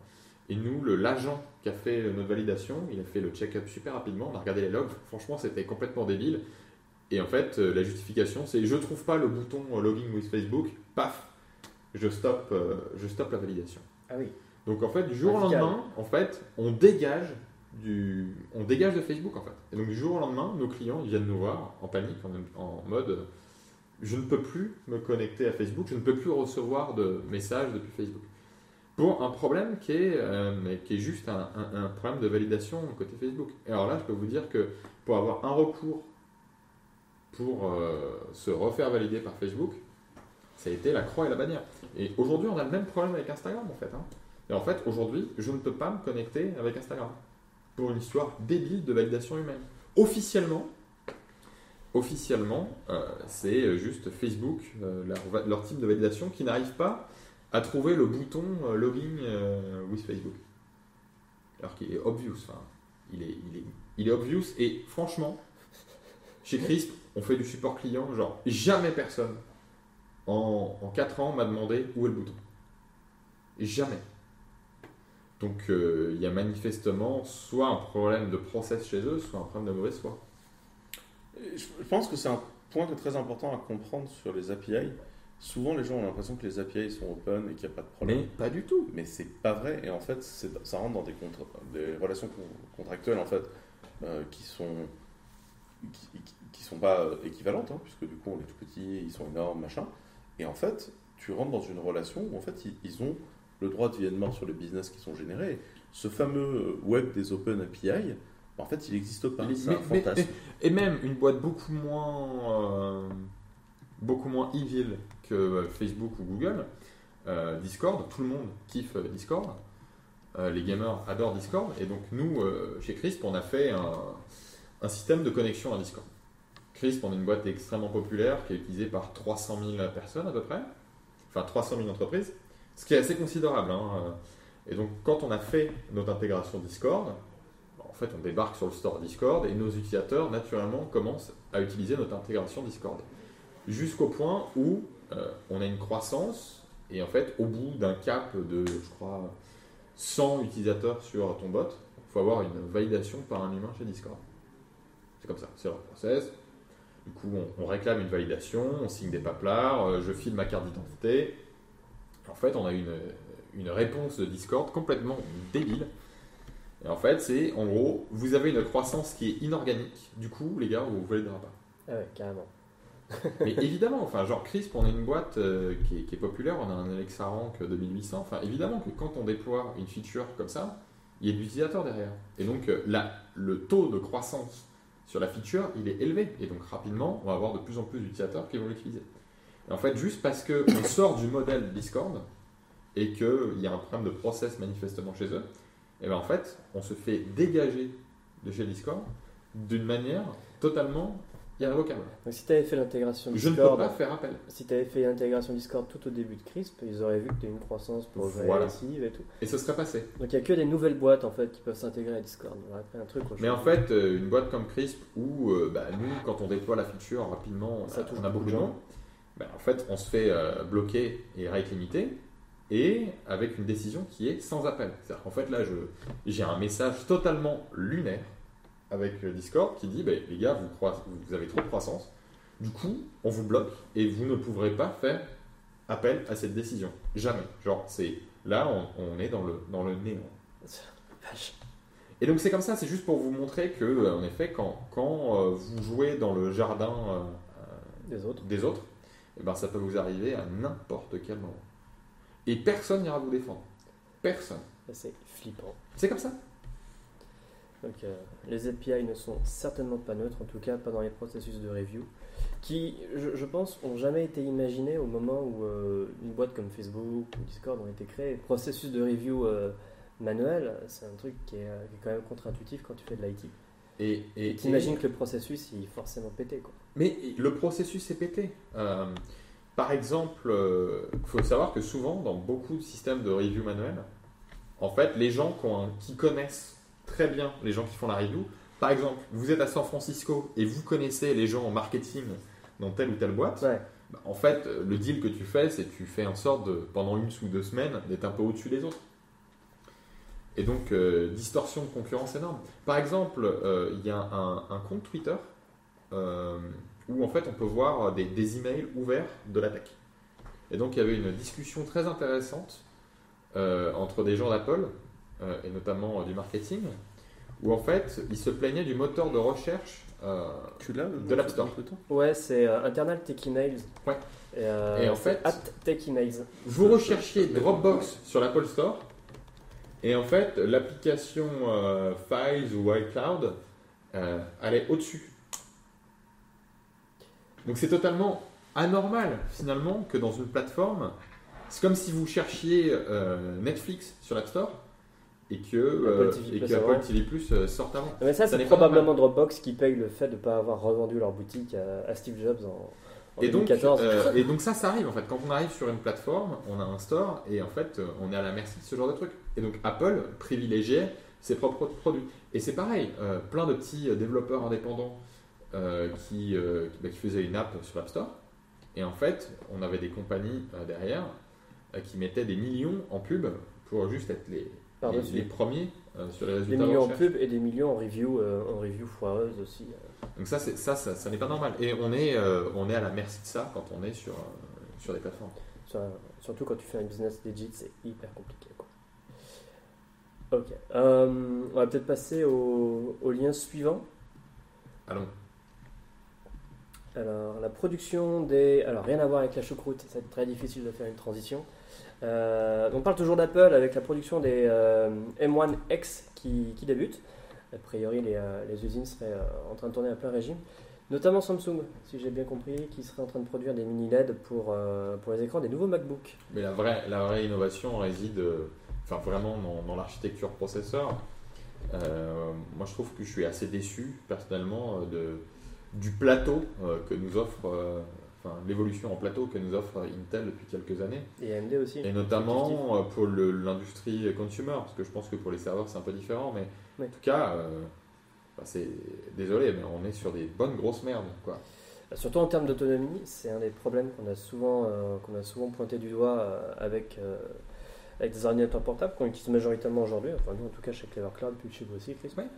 Euh, quand on a vu l'autonomie des M1 euh, qui, qui, qui- qui frôlait les 20 heures après, euh, après avoir connu des MacBooks qui faisaient la plupart du temps pratiquement, mais je sais pas moi, euh, 8 heures, le vent Même dans le dos, en demi-luminosité, sans Wi-Fi, Non, sans, mais, mais même en termes de performance, c'est absolument bluffant. C'est-à-dire qu'en fait, on, on a testé chez nous le. Déjà, on a été testeur des, des SDK Ouais. chez Apple. Là, c'est des espèces de Mac Mini tout petits qui avaient, la- qui avaient un processeur d'iPad. Que vous avez dû rendre. Et on a, ouais. Euh, et, et- et donc là, euh, quand ils ont sorti les vrais Mac M1, euh, on a testé le, le MacBook Air. Euh, et en fait, euh, la machine, elle est aussi puissante là que mon MacBook Pro. Elle n'a a pas autant de RAM, mais je peux vous assurer que j'ai compilé du Rust dessus. Le compile time est euh, genre deux secondes plus lent Ouais. euh, sur, euh, sur le MacBook M1. Et on parle de compile time euh, de, de deux minutes. hein. Ouais, on avait euh, déjà parlé des performances du, euh, du M1 qui étaient quand même assez fofolles, même sur des applications euh, qui n'étaient pas conçues pour. Donc Rosetta 2 avait bien marché. Euh, c'est un transpiler qui vous permet de- d'avoir des applications euh, x64 à- vers, du, Et, et- et vers du Apple qui Silicon. fonctionne réellement bien. C'est-à-dire que nous, notre Ouais, ça marche infra, bien. tourne en local. Donc, euh, on fait tourner euh, du Redis, euh, du MongoDB, du MySQL, et tout un tas de choses. Euh, franchement, on a fait tourner le même script qui derrière euh, a- installe les dépendances Homo. Euh, alors, le même script euh, run sans problème. Et genre, sans aucun problème. Et donc, en fait, on peut installer toute une infra euh, qui tourne allemand sur du Intel, sur un MacBook M1. Non, c'est Et donc là, ce qui est intéressant, c'est le- les, les futurs processeurs vont débarquer courant probablement octobre-novembre avec les nouvelles machines. Et donc ça. là, ça va vraiment apporter une révolution, je pense, pour les, les professionnels, puisque enfin, on va avoir des machines pour les Pro. professionnels. Pour faire du montage, pour faire euh, de la production graphique. Même du dev, quoi. Genre, Et du euh, dev. Et du dev. le seul petit souci, ce sera pour les, les machines virtuelles où euh, Ça avance. c'est compliqué. Je regardais les états là, je regarde régulièrement les états sur l'avancée des, des, vi- des, des VM et tout. Euh, bon, déjà Docker est enfin compatible M1, donc Ouais. ce qui est pas mal du tout pour les développeurs qui font, qui font du Docker en local. Euh, c'est pas mal. Et puis après, les suites, euh, les suites virtuelles sont, euh, sont bien accompagnées d'ailleurs par Apple, par leurs équipes de dev, pour, pour faire, pour engendrer une transition. Il y a même Microsoft qui essaie de faire tourner euh, Windows sur, la- sur les M1 depuis un certain temps, ils produisent des résultats. Euh, j'ai fait du data analytics sur ma machine euh, cette semaine. Enfin, c'est quand même un MacBook Pro qui est genre très élevé, qui, a, qui a un an. Franchement, toute mon interface était totalement pas euh, Frisé. euh, responsive. Genre l'interface était frisée. Donc il y a un vrai, il y a un vrai problème. Euh, bah, c'est peut-être aussi un problème kernel, hein, mais genre en tout cas aujourd'hui sur la génération actuelle de machines, il y a vrai- un vrai problème de performance. Ce qui est marrant, c'est de voir le clean-up qu'ils font. Régulièrement, Apple va, va, va serrer la vis quand ils font des changements d'architecture. Je me souviens, c'était en 2013 ou 2014, ils avaient dit Bon, c'est bon, on est passé à Intel, maintenant toutes les applications Carbone et toutes les applications universelles seront plus supportées à partir de la prochaine version de l'OS. Et donc là, tu avais mais des, des, des applis entières qui passaient au cimetière parce qu'il n'y avait plus personne pour Ça va être beaucoup plus de temps.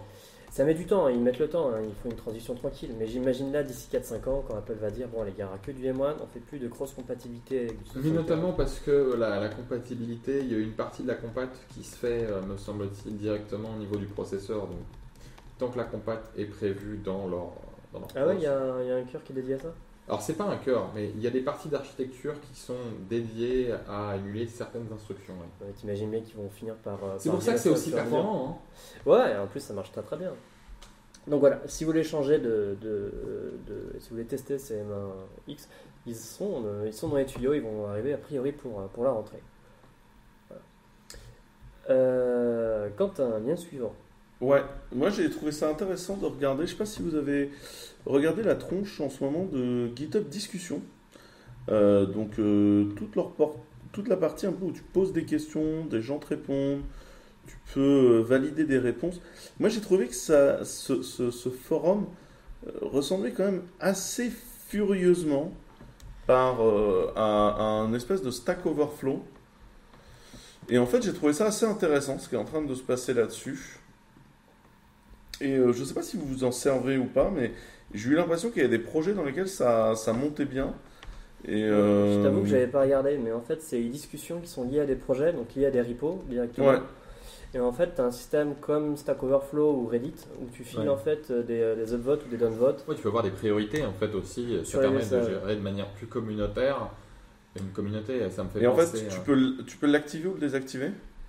Et euh, je trouvais que c'était assez intéressant en fait cette approche. Enfin, c'est- c'est- c'est- J'ai un peu l'impression qu'en fait GitHub essaye de bouffer euh, Stack Overflow. Enfin, une boîte rachetée par Microsoft euh, où ça se passe si mal. Ils restent indépendants apparemment euh, beaucoup, Euh, même si GitHub ça leur a fait pas mal de mal de s'être fait racheter par Microsoft, parce que pas mal d'entreprises, pas mal de corporations ont arrêté d'acheter du Microsoft après s'être fait euh, euh, vraiment avoir par les pratiques commerciales pendant les années 90 et 2000. Et du coup, on a vu des entreprises qui étaient absolument traumatisées par le fait de, de voir du Microsoft chez Ouais, eux. globalement, je pense qu'ils n'ont pas vu grand chose commercialement passer. Enfin, Dans les années grosse- 90, c'était chaud avec les licences. Oui, non, mais là aujourd'hui, euh, Et maintenant, quand, ils ont vu que GitHub euh, passait chez Microsoft, on a vu GitHub se faire tâche d'entreprise juste parce que c'était racheté par Microsoft. Et, et je, je dis pas que c'est une décision euh, raisonnée, mais ça, fait partie des, ça fait partie de ces traumas qui, qui sont marrants à observer dans, dans le paysage. Mais non, GitHub c'est discussion. c'est l'air, ouais, une, une belle fonctionnalité. C'est euh, super ouais, cool. C'est bien réalisé. Moi, je trouve que GitHub évolue pas mal. Et je trouve que la, la façon dont GitHub évolue est hyper intéressante parce que tu vois, le rachat par Microsoft, où clairement ce qu'ils ont racheté, c'est pas, le, c'est pas la plateforme GitHub en tant que logiciel pour aller le vendre C'est la communauté de développeurs. remplacement de Teams, mais vraiment, tu vois, l'idée d'en faire un réseau social pour développeurs, euh, je trouve que c'est assez intéressant. Du coup, ils développent plutôt des features basées là-dessus, Euh, même si beaucoup de features sont discutables et on en a parlé déjà dans le podcast euh, de, de certaines expérimentations, on est moyen d'accord, mais je trouve que c'est assez intéressant parce qu'ils essayent de faire vraiment des trucs de social coding et je trouve que GitHub est pas mal rebasé sur social coding et moi j'ai trouvé que, enfin j'ai été très surpris quand j'ai trouvé discussion, j'ai trouvé propre en fait et je trouve que c'est pas mal. Voilà. C'était mon point. Après moi je, reste un, assez grand euh, convaincu par le, réseau le réseau de chat là. euh, Gitter bah euh, non, le truc qui fait que justement on... Gitter migre vers ah, truc à, base de Riot. Euh... Tu sais, t'as. Ah, mais si. Aidez-moi. Le, le- Alors là-dessus, je peux Pour- pas pouvoir t'aider jeune, je vois pas ce que c'est. Ah. Euh, en point. Le- le- en instant message. Le Element. Le... Ah zut, comment s'appelle le protocole Matrix. Ah, en fait, si vous prenez Matrix Element, qui aujourd'hui intègre à manger Gitter, euh, donc euh, les, les gens de, de Matrix Element Ouais. ont, ont fait un pont Je et les. Gitter. euh, ah, moi je suis assez fan du truc. C'est, pour moi, c'est le futur de, de- d'IRC. Ça manque encore un peu de polish pour être utilisable par le commun des mortels, mais je trouve que c'est quand même hyper intéressant. Quoi. Ok. Euh,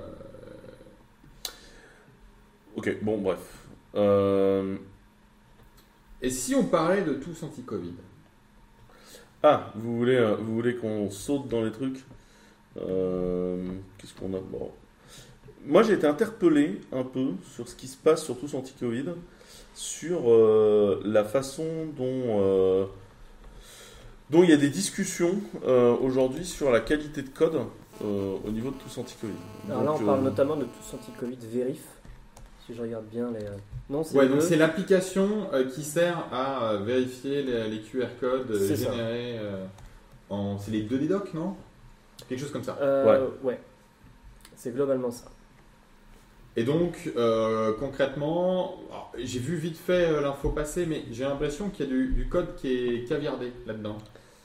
bah, en fait, ils font du faux open source. En fait, les- il y a de l'open source partiel, Ouais. Mais la méthode de développement n'est pas open source.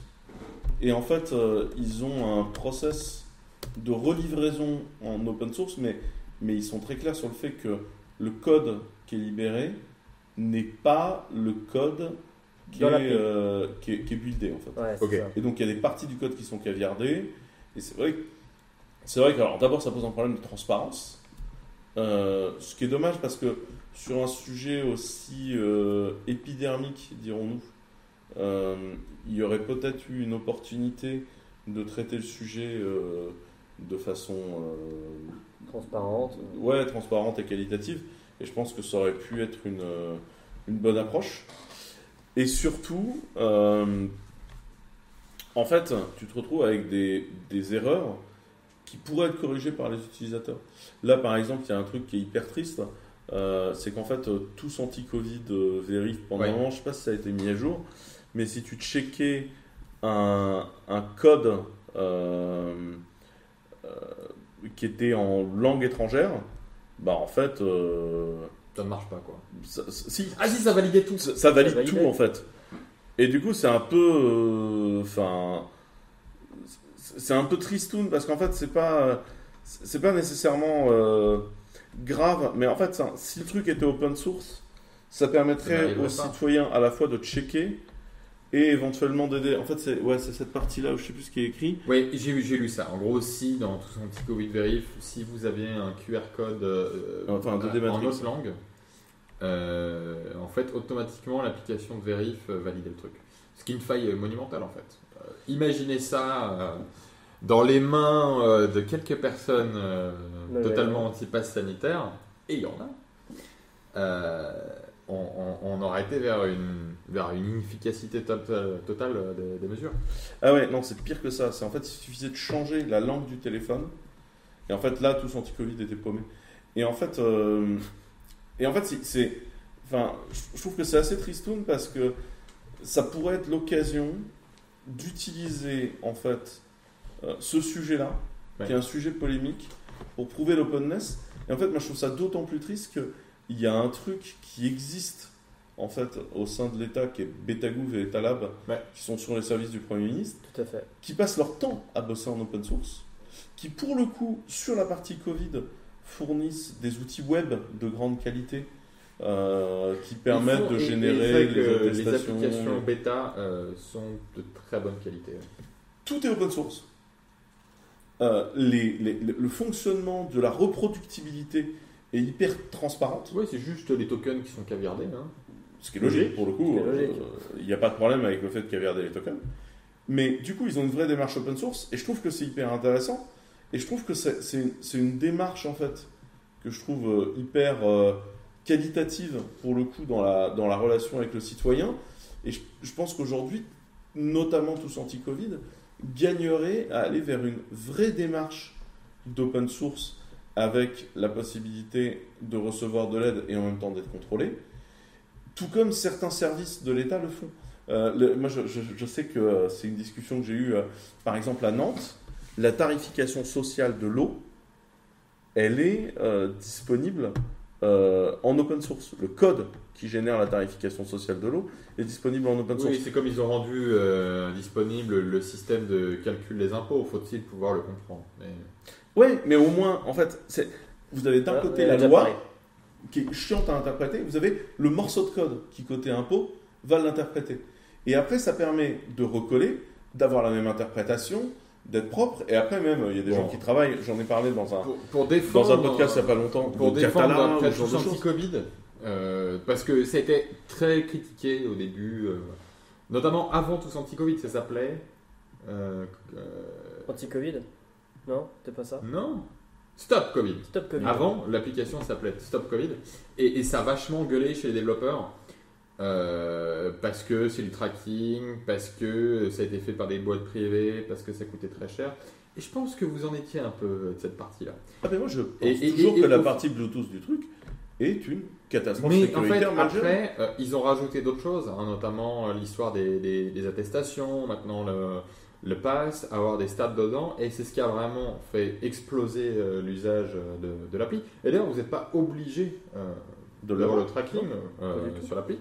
Et moi, je- pour le coup, pour défendre cette appli et pour me faire un peu la- l'avocat du diable parmi les, ceux qui, qui n'aiment pas cette appli, je pense que pour une fois, on a une appli qui est vraiment bien branlée. Et genre, c'est rare d'avoir une, une appli. À l'usage euh, Ouais. Ouais, c'est vrai Genre, qu'ils ont on fait est un joli vraiment- travail de design. On est sur un, vraiment une belle exécution, ça marche bien. On n'a pas eu de couac industriel dessus, de downtime, genre juste. Si, il y a eu des ça, downtime. ça marche Ils n'ont bien. pas été capables d'encaisser les inscriptions à une époque. Euh, au début. Ça oui. marche extrêmement bien. Euh, Peut-être oui, il y a eu des ratages au début, mais je trouve que Et ça avait c'est coûté une cher. app qui fonctionne bien, qui a un beau design. euh, et qui a vachement aidé aussi sur euh, la contribution à la vaccination. Bah, désolé, mais genre, Et tu, as tu- testé l'accessibilité? Ça, c'est un truc que j'ai pas regardé de près. C'est l'accessibilité de l'application. Alors, l'application est disponible en multilingue en tout cas. Ça, c'est pas mal. Euh, Ah, moi, par exemple, mon, valide les codes euh, quand tu le mets en anglais. Ah, ça, c'est Alors, ça, c'est la- vérif. qui, qui a un nom d'appli absolument pourri. Déjà, le tous anti-Covid, c'était limite comme. Ouais. Mais là, tous anti-Covid, vérif.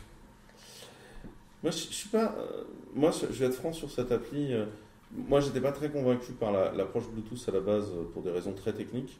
Euh, et aussi parce D'autant que plus j'ai. qu'Apple avait mal. sorti son framework. Avec euh, euh, Google. Ouais, et alors, euh, autant pour le coup, euh, je suis pas un grand fan des GAFA, autant pour le coup, si tu veux, c'est des, c'est des API qui sont tellement bridés par les OS que ne pas aller bosser avec eux, c'était une connerie pour le coup, je Ils pense. ils avaient l'avantage de pouvoir calibrer le Bluetooth pour faire des trucs à peu près corrects, ce qui a été fait maison par les développeurs Après, qui sont euh, Ce qui, n'a- ce qui a prouvé plusieurs fois que ça fonctionnait pas. mal. Le nombre d'alertes Le nombre d'alertes est dégueulasse. Le- les pays dans lesquels ça a été rendu obligatoire ont prouvé que c'était quand même globalement assez pété comme idée. Et de l'autre côté, moi j'ai pas mal codé de Bluetooth à une époque. Et j'ai- j'ai fait partie des tout premiers à coder en BLE. euh, avec euh, Géal, on avait codé un truc assez drôle et, et on avait codé en BLE. On a fait pas mal de Bluetooth. Le protocole Bluetooth, c'est quand même un truc assez moisi en fait. Euh, si tu veux pas euh, genre connecter un casque audio. euh, D'où l'intérêt de laisser Google et Apple te laisser la. euh, gérer le- Ouais, c'est ça. Et en fait, le truc, c'est que moi, j'étais pas du tout pour ouvrir les protocoles Bluetooth parce qu'en fait, euh, aujourd'hui, les téléphones avec Bluetooth anti-Covid, Bluetooth tracking activé, sont en fait des passoires d'information et je, je pense que c'est une connerie euh, technique. Euh, je, je pense que le reste des fonctionnalités, why not? Mais moi, j'avoue que je m'en suis très bien sorti avec les formulaires web de chez Betagouv et j'étais très satisfait là-dessus. Et pourtant, tu vois, euh, je suis euh, tout ce que tu peux de favorable au pass sanitaire, à la vaccination, tout ce que Oui, après, il y a ceux qui sont anti-appli. euh, Mais moi, je trouve que l'application, là, dans le cas présent, j'ai pas nécessairement envie de revenir sur, sur ça. Je trouve qu'effectivement, ils l'améliorent. Je, je trouve qu'ils font des lancements euh, qui manquent un peu de testing, et je pense que c'est dommageable à la magie de l'appli. Mais je trouve que c'est surtout, je trouve que c'est dommage pour l'État, alors qu'ils avaient une cellule qui sait bien maîtriser les processus open source Oui. et d'ouverture, de ne pas s'appuyer dessus pour avoir quelque chose de qualitatif euh, en même temps et une démarche d'ouverture qui prouverait l'ouverture de l'État sur le sujet. Et je- je- j'enjoins tout le monde à essayer de, de se dire pourquoi est-ce qu'il n'y aurait pas une vraie démarche open source sur tous anti-Covid?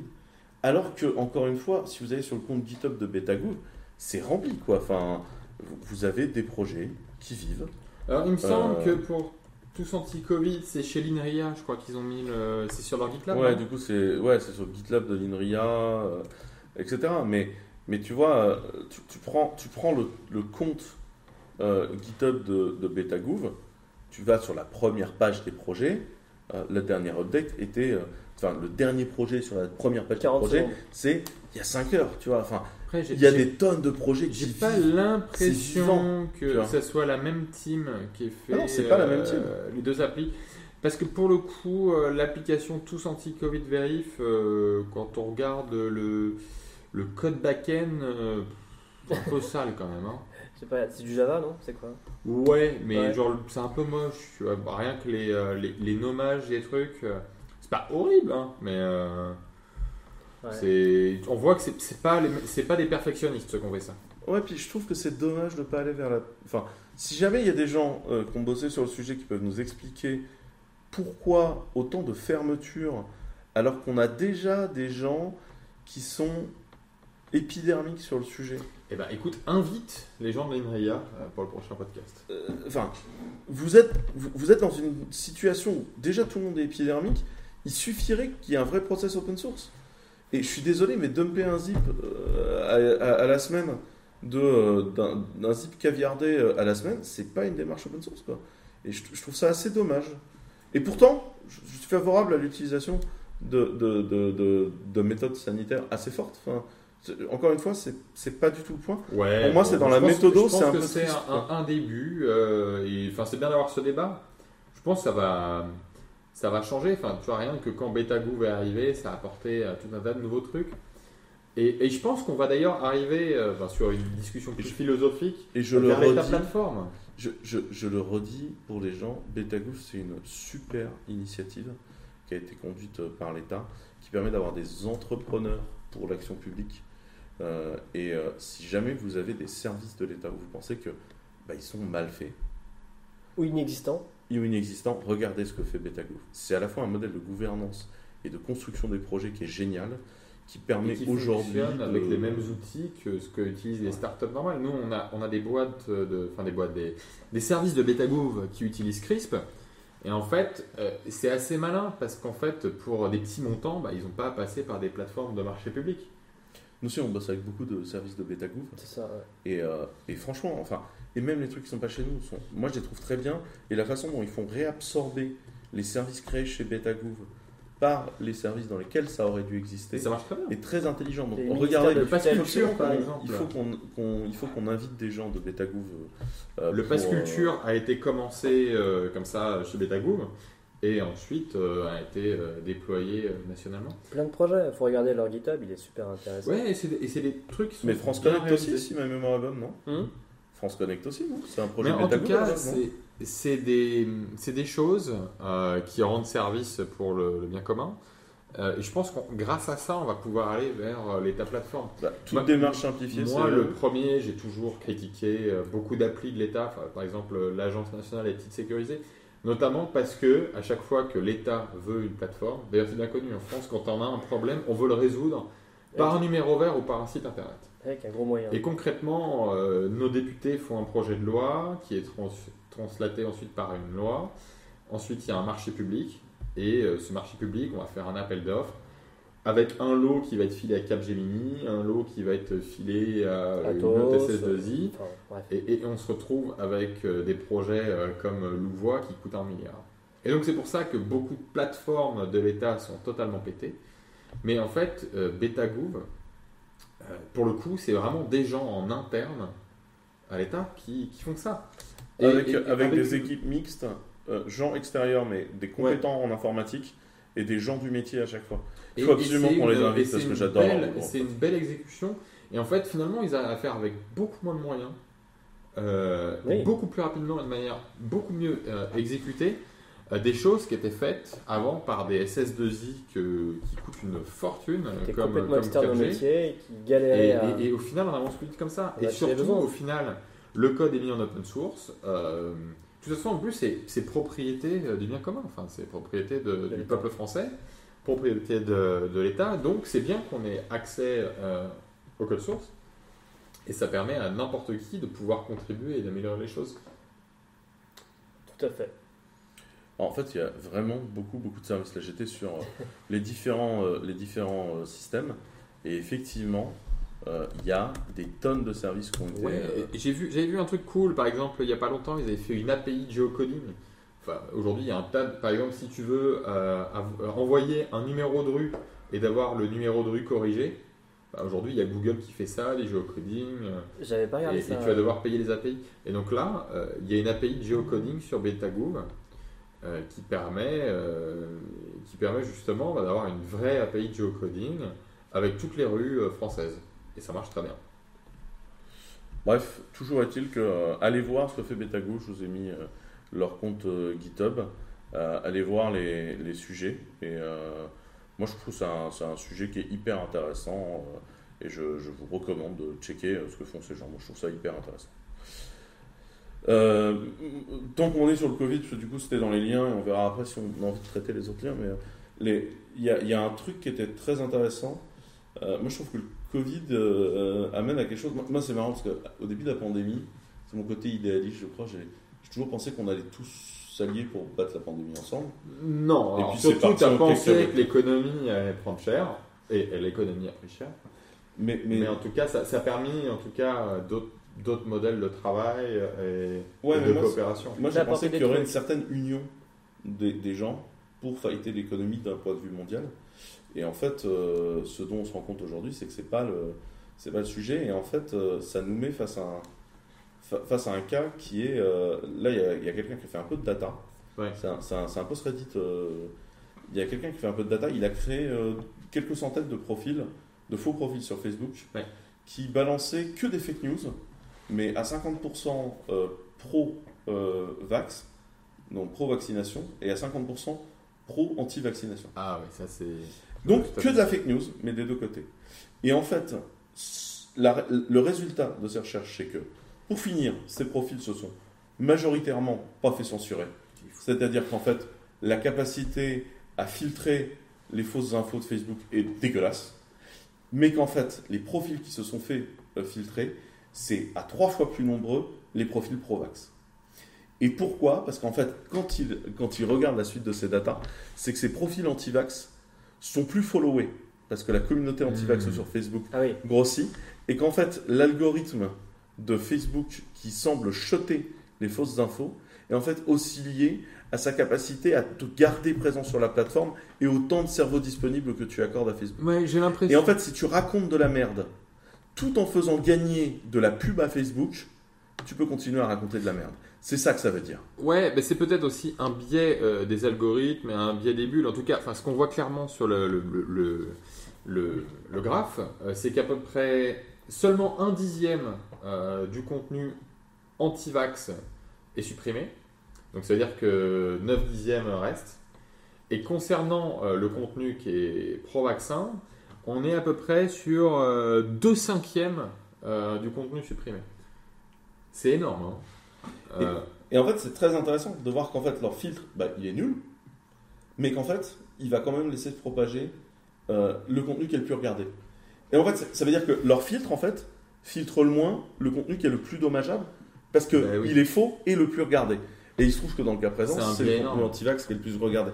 Et en fait, moi, je trouve que c'est très important, parce que je- je- je- moi, je trouve que ce qu'on voit bien sur le contenu vaccinatoire, et c'est vrai dans d'autres sujets, parce qu'on peut, on peut parler de, de pas mal d'autres sujets qui créent des bulles comme ça, c'est que moi, ce que je vois, c'est que les réseaux sociaux, euh, par leur capacité à vouloir euh, te faire consommer, que ce soit YouTube, que ce soit Facebook, que ce soit Twitter, le maximum de contenu et garder le maximum de minutes utilisateurs à la journée Mm. disponibles sur la- leur application, en fait, te donnent que du contenu que tu as envie de voir.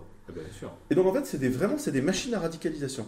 Et en fait, tu vois partir des gens qui étaient euh, modérés sur un sujet et qui en fait s'enferment dans des théories de plus en plus euh, extrêmes, quel que soit le sujet. Et là, dans le cas présent, essayer euh, sur, sur YouTube hein, ou sur Facebook. Tu commences à liker deux trois trucs que, que tu voulais pas liker initialement. Et, et en fait, il va, te, il va te remettre les que tu as plusieurs degrés d'antivax aussi, donc tu rentres progressivement. euh, Et- et moi, fait, j'ai fait l'expérience de discuter avec certains de mes contacts. J'ai des, des contacts qui étaient des anti-pass sanitaires. Ouais. Pas des anti-vaccinations, mais des anti-pass sanitaires. Parce que c'est obligatoire, etc. Ouais, et parce que dans l'architecture du pass sanitaire, on peut poser des questions de tracking de data, etc. Ce ce qui, ce qui nous ramène au sujet de pourquoi il faut libérer tous anti-Covid, pourquoi cette histoire de liste noire, est-ce qu'elle check un serveur, est-ce que tu fais une liste noire téléchargeable avec des checks client-side, enfin, tu vois, des, des vraies questions techniques pour finir sur le tracking qui, à mon avis, gagnerait par le gouvernement avoir une vraie approche open source sur le sujet, ce qui permettrait à l'énorme majorité de développeurs de checker et donc d'être caution morale de ce qui se produit voire euh, d'avoir des gens comme la Quadrature qui pourraient avoir des groupes d'experts, euh, tu vois, qui sont des gens qui s'intéressent à la privacy, qui checkeraient le comment ça se passe en vrai, tu vois, et, et- et sur lequel on pourrait avoir des cautions morales qui s'appuieraient. Mais en fait, ces gens-là qui étaient à la base anti-pass sanitaire, en fait, dans l'enfermement de réseaux sociaux dans lequel ils se retrouvent, pire. se mettent à relayer des études bidons qui n'ont aucun sens sur euh, l'oxyde de graphène de je sais pas quoi, de- d'antenne 5G dans le vaccin, alors qu'à la base c'est des ingés. N'importe quel ingé qui a fait des études sait qu'une antenne nanoscopique ça n'a pas de sens en fait. Enfin, une antenne par définition, donc pour ceux qui sont pas ingés et qui nous regardent, une antenne par définition sur de la 5G, si elle fait et pas si cette le taille-là, euh, euh, elle capte pas en fait. Enfin, Si, le truc est avec 99,9% d'oxyde de graphène, il serait pas à l'état liquide en fait. hein.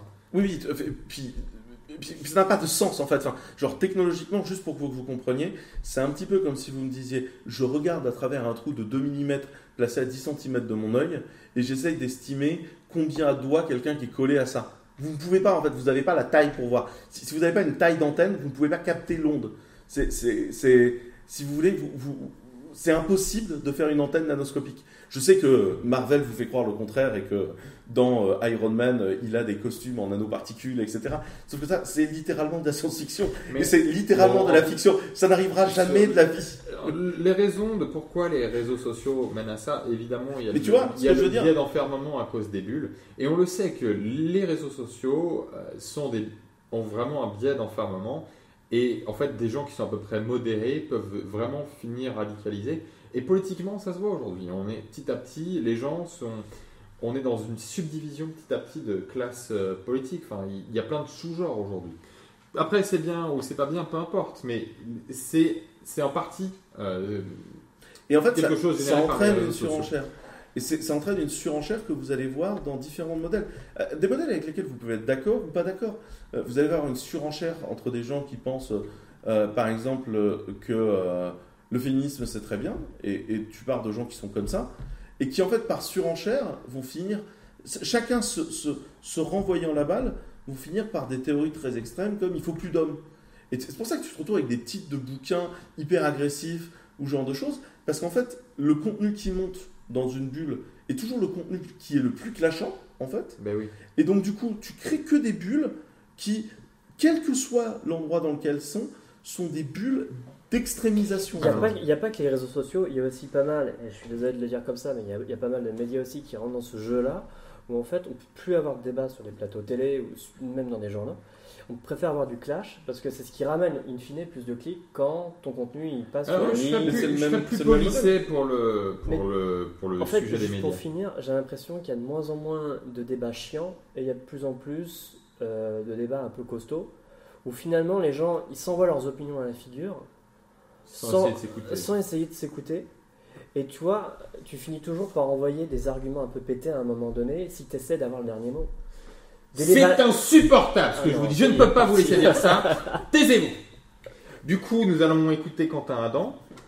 Et donc, Non, mais- Quentin Adam, vous êtes anti-réseaux sociaux. Mais, C'est ça. mais- Voilà, parle. mais, mais c'est c'est ce qui se passe parce qu'en en fait, ils essayent de raccourcir le temps de la prise de parole pour faire une vignette qui s'absorbe. Un truc, Parce qu'un ouais, article de journal aujourd'hui de 1000 mots, il est résumé à son titre. Et qu'en fait, si tu veux, tu te retrouves avec des gens qui vont te partager des articles essentiellement sur leur titre. Ouais. Euh, des, des vignettes vidéo où euh, une heure de débat va en fait être résumée à une prise de parole de quelques secondes. Euh, et, en fait, c'est ça qui va faire le buzz. Et en fait, je pense que c'est un, un vrai problème aujourd'hui. il y a un vrai problème comportemental. Et, c'est souvent, en fait, on voit que la proportion de fake news est, globalement partagée par des gens plus de 50 ans. En fait, il y a un problème euh, comportemental qui est lié à, une habitude. Euh, beaucoup de gens avant lisaient les journaux. Euh, et quand on lit un journal, l'information, même si elle peut avoir un biais parce que le journal il appartient à telle ou telle personne, peu importe.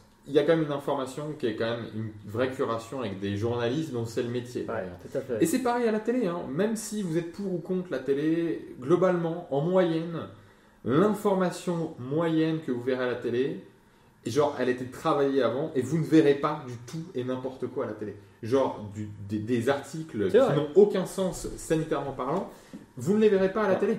Non, tu peux avoir du n'importe quoi à la télé. Ah oui, Mais globalement, Maintenant que t'as- t'as CNews, Oui, mais globalement, il y a des gens qui sont sur des plateaux de télé et à qui on ne dit rien Attends, quand ils Le, disent truc moyen, globalement, la télé euh, ou les, les journaux euh, papier, Les, il y a tu quand les même rédactions un certain- sérieuses. Et en fait, les, globalement, le consommateur moyen de contenu est habitué à être passif et à lire d'informations, et je lis mon information. Et c'est comme ça que beaucoup de gens ont été éduqués, en fait, sans, sans esprit autocritique. Ce que je vois, c'est du sérieux.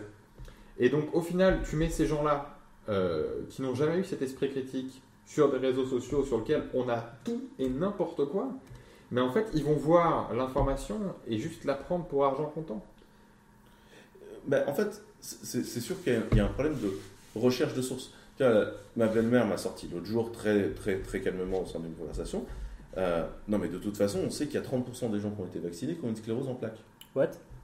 La formation est complètement aberrante. Tu vois. Déjà, Tu fais, non, mais 30% des gens d'une classe d'âge qui ont une sclérose en plaques, il faut me trouver les 30% d'une classe d'âge qui ont une sclérose en plaques. Tu les croises dans la rue, tu vois. Et en fait, tu lui dis, mais t'as lu ça où? Bah, sur mon téléphone. Ah oui, Mais où? Bah, sur mon téléphone. donc Ouais. c'est vrai. Mais où? Bah, Sur mon téléphone.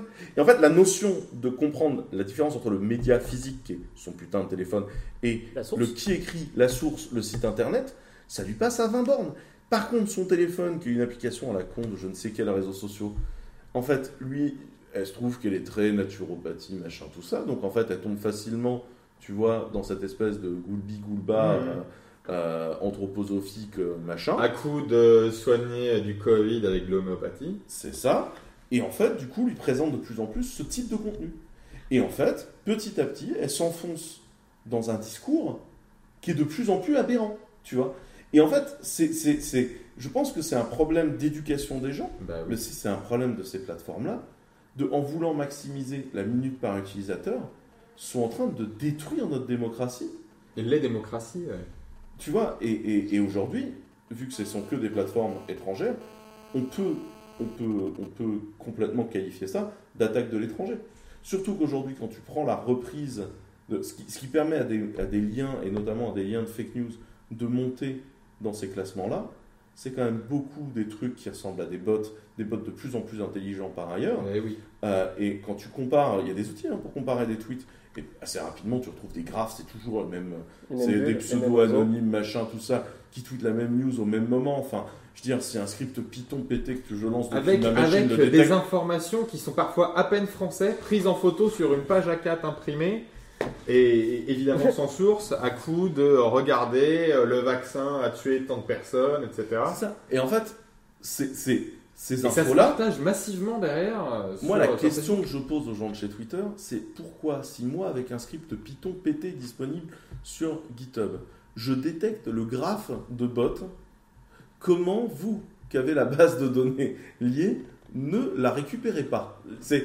Et je Mais- me demande jusqu'à quel point on leur demande pas aux ingés qui font de la détection de fraude de laisser les vannes un peu ouvertes parce que ça fait de la minute. Non, de moi vue, je pense que tu as une. Alors, euh, le sujet Facebook et Twitter est assez différent. Facebook est une entreprise qui aujourd'hui a les moyens de se pencher au problème.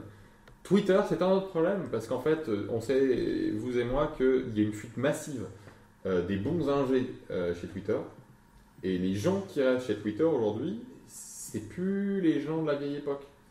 Et donc je pense vraiment qu'ils ont moins de ressources pour euh, contrer euh, ce problème-là. C'est pas, Twitter c'est pas n'est Twitter. pas une boîte rentable en plus. Elle hein. s'illustre pas par ses chiffres, Twitter. Non. Ouais, mais Elle a un gros CA, mais. Ouais, mais tu vois, c'est un peu. Je je sais pas si vous vous souvenez, il y a quelques épisodes, on avait parlé de, de, de, tu sais, cette fraude qui avait eu lieu chez Uber sur les publicités euh, Google. Et, Ouais. euh, et Uber qui se faisait taper euh, 50 millions par mois quand même euh, sur de la pub qui était de la fraude, tu vois, de chez Google. Mais Google quand- c'est quand même 40 points de ces 50 millions quand même. Donc euh, quand tu t'encaisses 40% de 50 millions, tu te fais quand même quelques millions. Et en fait, il y a un moment où tu as envie de dire, si un script pété du client, donc à présent Uber, euh, est capable de détecter la fraude, comment est-ce que les gens de la plateforme ne la détectent pas? Et tu te souviens quand nous on faisait de la data sur les chiffres Google et qu'on tombait sur des fraudes massives sur nos ads Ouais, je m'en et qu'on ouais. pingait les mecs de Google et ils te disaient Ah merci de nous avoir aidés Tiens, genre, t'es de notre gueule les mecs quand même. Enfin, le il y a un support de moment- Google était étonné de voir des chiffres euh, erronés sur, euh, sur la plateforme d'ads. Et- Ah bah c'est bien. Ah merci de nous avoir aidés. Et en fait, t'as envie de dire, mais attendez, vous encaissez la commission quand même à chaque fois. Ouais. Vous voulez pas nous rendre au moins le fric de votre commission Parce qu'en fait, l'histoire, elle est là. Et en fait, jusqu'à quel point ces gens-là ne s'aveuglent pas en interne parce que les sales ont besoin de faire leurs chiffres? Évidemment. Et, et- et je trouve que c'est c'est très pervers en fait ce qui est en train de se passer. Et je, pense très sincèrement que nos instances démocratiques devraient convoquer des enquêtes extrêmement sérieuses, sourcées, et pas de sociologues, de data analystes, qui exigeraient l'ouverture de données internes de ces plateformes-là, parce que là, c'est la mise en péril de notre démocratie. Et dans le Covid, on le voit, tu vois. Parce que là, les fake news C'est qui tournent, elles c'est un sont quand même problème, clairement euh, pilotées c'est un par la problème Russie. complexe et, et c'est compliqué de euh, résoudre ce problème par euh, la ça, censure, mais déjà, euh, enfin, il faudrait corriger vraiment les, les biais cognitifs sur les, les algos et les bulles. Ouais, mais on l'a prouvé une première fois. Tu vois, Cambridge Analytica a quand même prouvé leur utilisation discutable des réseaux sociaux pour faire voter le Brexit. Et le Brexit a quand même été voté parce que Cambridge Analytica a bien fait son boulot de data manipulation. Et, enfin, c'est quand même ça le résultat de si tu prends toutes les audiences sur Cambridge Analytica, c'est une fraude massive qui a été faite contre le peuple anglais. Et aujourd'hui, que- quelles ont été les mesures prises contre les réseaux sociaux suite à ces brèches-là euh, de, leurs actions? Bah, Ça va, ils s'en tirent bien pour finir. Alors qu'ils font n'importe quoi. Ouais, c'est un problème compliqué euh, et, qui est lié aussi à, à la bêtise de beaucoup d'utilisateurs de ces plateformes en fait. Parce que désolé, mais bon, euh, lire une page A4 euh, imprimée à l'arrache euh, avec un truc à peine français et qui raconte n'importe quoi et croire ça à argent comptant, bah, c'est pas très malin, tu vois. Oui, et après tu tapes la loi Brandolini qui fait qu'une fois qu'on t'a raconté n'importe quoi, ça te prend une éternité de raconter le contraire. Ben oui. C'est ça. Mais, euh, mais... Et de toute façon, tu ne peux pas. Enfin, et, et toi d'ailleurs, quand tu vas dire oui, mais ils disent n'importe quoi, c'est ah oui, mais attends. Ces gens ont quand même un droit d'expression. Enfin, respecte-les. Oui, mais genre, il a dit 2 plus 2, ça fait 3. Bah oui, alors. Mais je, je, je, je- j'ai Mais, c'est faux, ça fait discussions 4. Bah oui, il a le aberrantes dire. sur les ondes. Enfin, je- Pour ceux C'est qui comme suivent les, mon compte les Twitter, je- anti, euh, les anti-linky, mais genre, arrêtez, genre, il n'y a pas d'onde dans le truc. il n'y a pas de caméra. Enfin, et Non, c'est pourtant, une LED. le, débunk... non, mais le débunkage qui a été fait long. sur l'anti-linky, enfin, vous prenez quelqu'un comme Deus Ex Ouais, sur YouTube, le mec a démonté un, un- un compteur Linky qui vient pas de chez Enedis, Il a pas un analysé cadeau toutes les trames qui passent en Il le CPL. découpe. Enfin, il le A découpe. mis, a mis pareil des capteurs extrêmement sensibles pour la radio, genre, il n'y a juste pas d'émission radio? Il n'y a pas de webcam. Vous pouvez pas être filmé par un compteur qui n'a pas de webcam. Et, euh, et, et en fait. pointe vers l'extérieur ou dans votre. euh, Oui, puis il n'y a, a- a pas de webcam dedans. Enfin, C'est-à-dire qu'il n'y a, pas de composant qui ressemble de près ou de loin à une webcam. Et en fait, je pense que c'est un point qui est hyper important. C'est, euh, il y a des gens qui font du débunkage. Je ne sais pas si vous connaissez euh, la- l'association là, qui bosse sur la zététique, pastèque ouais, qui fait la tronche en biais. Ouais. Euh, si vous connaissez pas, je, je peux vous mettre euh, le lien du, du truc. Enfin, Très bien la tronche en biais. euh, c'est, des gens qui font un, un énorme boulot. Ils ont un blog qui s'appelle La menace terroriste, qu'il faut lire aussi, qui est lié à chacune de leurs vidéos, si vous n'avez pas envie de vous taper la lecture. Mais voilà, et en fait, c'est aussi les gens qui se sont fait un peu chabarder le, le- le terme d'esprit critique. Et euh, l'esprit critique aujourd'hui, il est porté par, les, par tout ce qui est anti-vax et compagnie. C'est tellement dommage. Donc, euh, Mais, mais je pense que ce qui est important, je pense, en tant que technicien, c'est qu'on mette en jeu cette approche qui est d'essayer d'enfermer les gens, en fait, dans des bulles de communication pour les retenir. Et je pense que c'est ça, en fait, qui est aujourd'hui le, plus Justement, critique. euh, pour, pour finir, on pourrait peut-être finir sur cette phrase-là. Il y a Étienne Klein qui a sorti une phrase de Nietzsche qu'il avait lue dans Humain trop humain, euh, qui disait Nous déclarons aimer la vérité, ce qui est très bien. Euh, mais ça ne doit pas nous pousser à toujours déclarer vrai les idées que nous aimons. C'est très beau. Euh, je vous propose qu'on qu'on qu'on shut les quelques, services là qu'on avait, euh, parce, que, euh, parce que là, c'est un peu. on n'y est pas totalement. Par contre, on peut peut-être finir sur les deux outils de l'épisode qu'on avait mis. Le premier outil d'épisode que j'avais gardé, c'est un truc qui s'appelle VS Codium. VS Codium, oui, une application disponible sur quelle plateforme déjà? Euh, VS Codium, c'est pour tout le monde. VS Code. En fait, Ah. c'est VS Code moins les binaires de chez Microsoft. En fait, c'est le Ah. Chromium de euh, Visual Studio Code. Euh, donc VS Code, euh, c'est euh, c'est un c'est c'est- c'est donc le- l'IDE que vous connaissez. Euh, moins euh, les, les en fait le binaire que vous téléchargez de VS Code, Oui, le- son build n'est pas open source et dedans vous avez notamment des trackers de chez Microsoft. Et euh, VS Code, euh, VS Chromium, euh, VS Codium, c'est les binaires euh, buildés depuis la version open source, donc euh, comme Chromium. Tiens, c'est bien ça, je vais télécharger. Ouais, faut-il que le binaire que tu downloads euh, soit clean, quoi. Bon, je leur fais confiance, mais Oui, oui. tu peux aussi, je pense, builder ton VS Code toi-même. Ah, Euh, ça, moi, sur le builder vous-même, vous savez, je, maintenant, euh, mon Linux se tourne sur Exavo, hein, donc euh, je, je, je, je, je vous le dirai. Non, mais attends, arrête, je m'en sers. Il est là, regarde mon laptop Ouais, il a l'air oui, de oui. sur macOS là. Oui, mais c'est parce que là, je fais de l'enregistrement, machin, et que en il, vidéo, il est j'ai toujours sur macOS, arrête. J'ai besoin d'iMovie pour le- l'exercice euh, présent. Euh, mais euh, non, non, je me sers un peu de mon. VS Codium que vous retrouvez sur github.com slash vscodium slash vscodium. Si vous voulez tester, télécharger. Oui, vscodium.com. vscodium.com.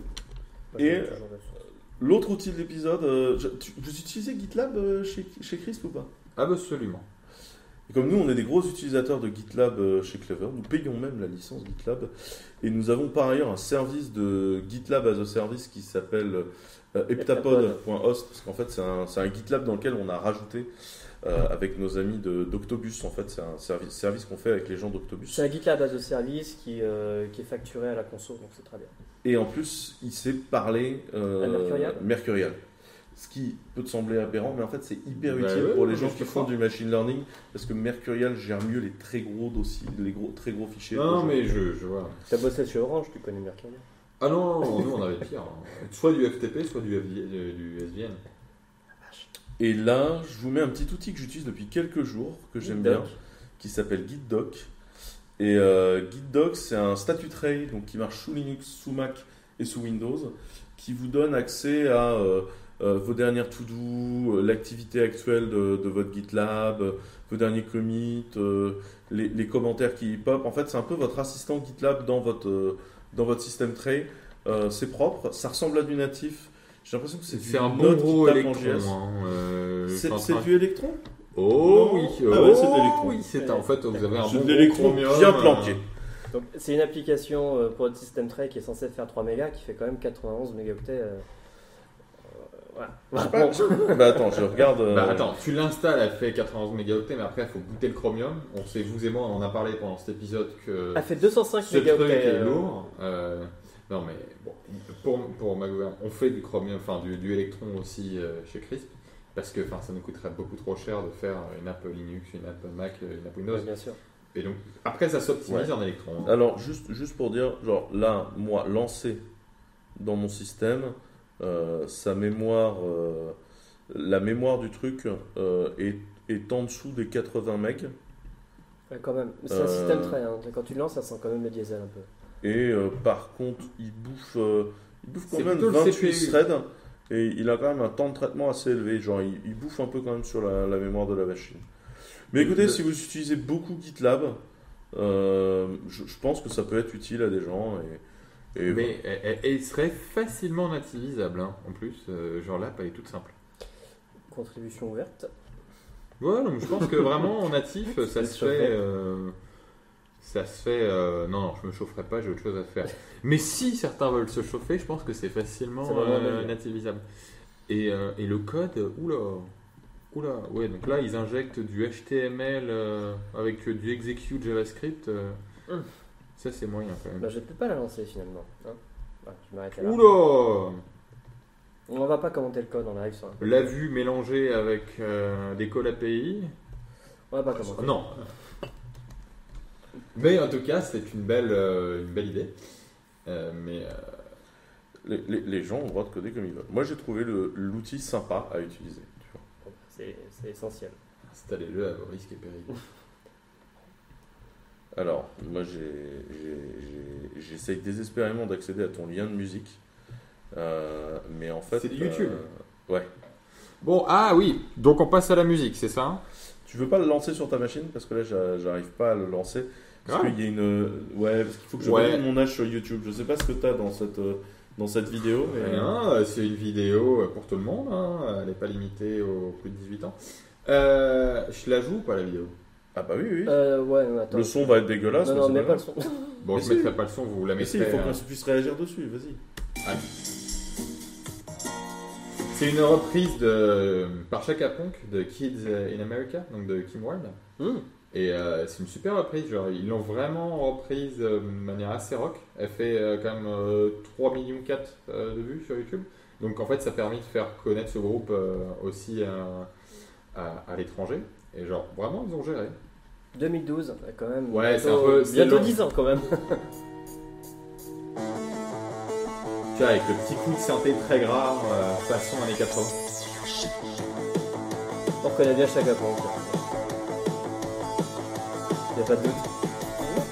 Bon vous irez voir le, le lien en, en commentaire. On passe à vous Euh, non, non, non, on va faire qu'une seule recommandation musicale, on est bien. Eh ben écoutez, euh, merci Allez, beaucoup. Euh, merci beaucoup de nous avoir suivis. On est désolé parce que là, je pense qu'on est sur un bon deux heures quand même euh, sur, ce, sur cet épisode. Euh, merci Baptiste d'être venu. Bah, ça m'a fait plaisir d'être là. c'était pertinent. Ouais. Euh, Dites-nous euh, si vous avez trouvé le, le podcast pertinent ou pas. Euh, donc euh, ça va encore être un peu flaky sur les releases du podcast jusqu'à la, la fin août, le temps que tout le monde rentre, etc. C'est l'été. Euh, c'est l'été. Et puis, euh, on vous retrouve euh, après. Pour te retrouver, toi, c'est crisp.chat. Exactement, ou euh, sur mon Twitter, at Baptiste Germain. Toi, ce sera. Et moi, ce sera toujours sur Twitter aussi, c'est Nivol. Voilà. Et puis moi sur Twitter, le fameux pseudo imprononçable. Qui est imprononçable, hein, écrit, là. W-A-X-Z-C-E.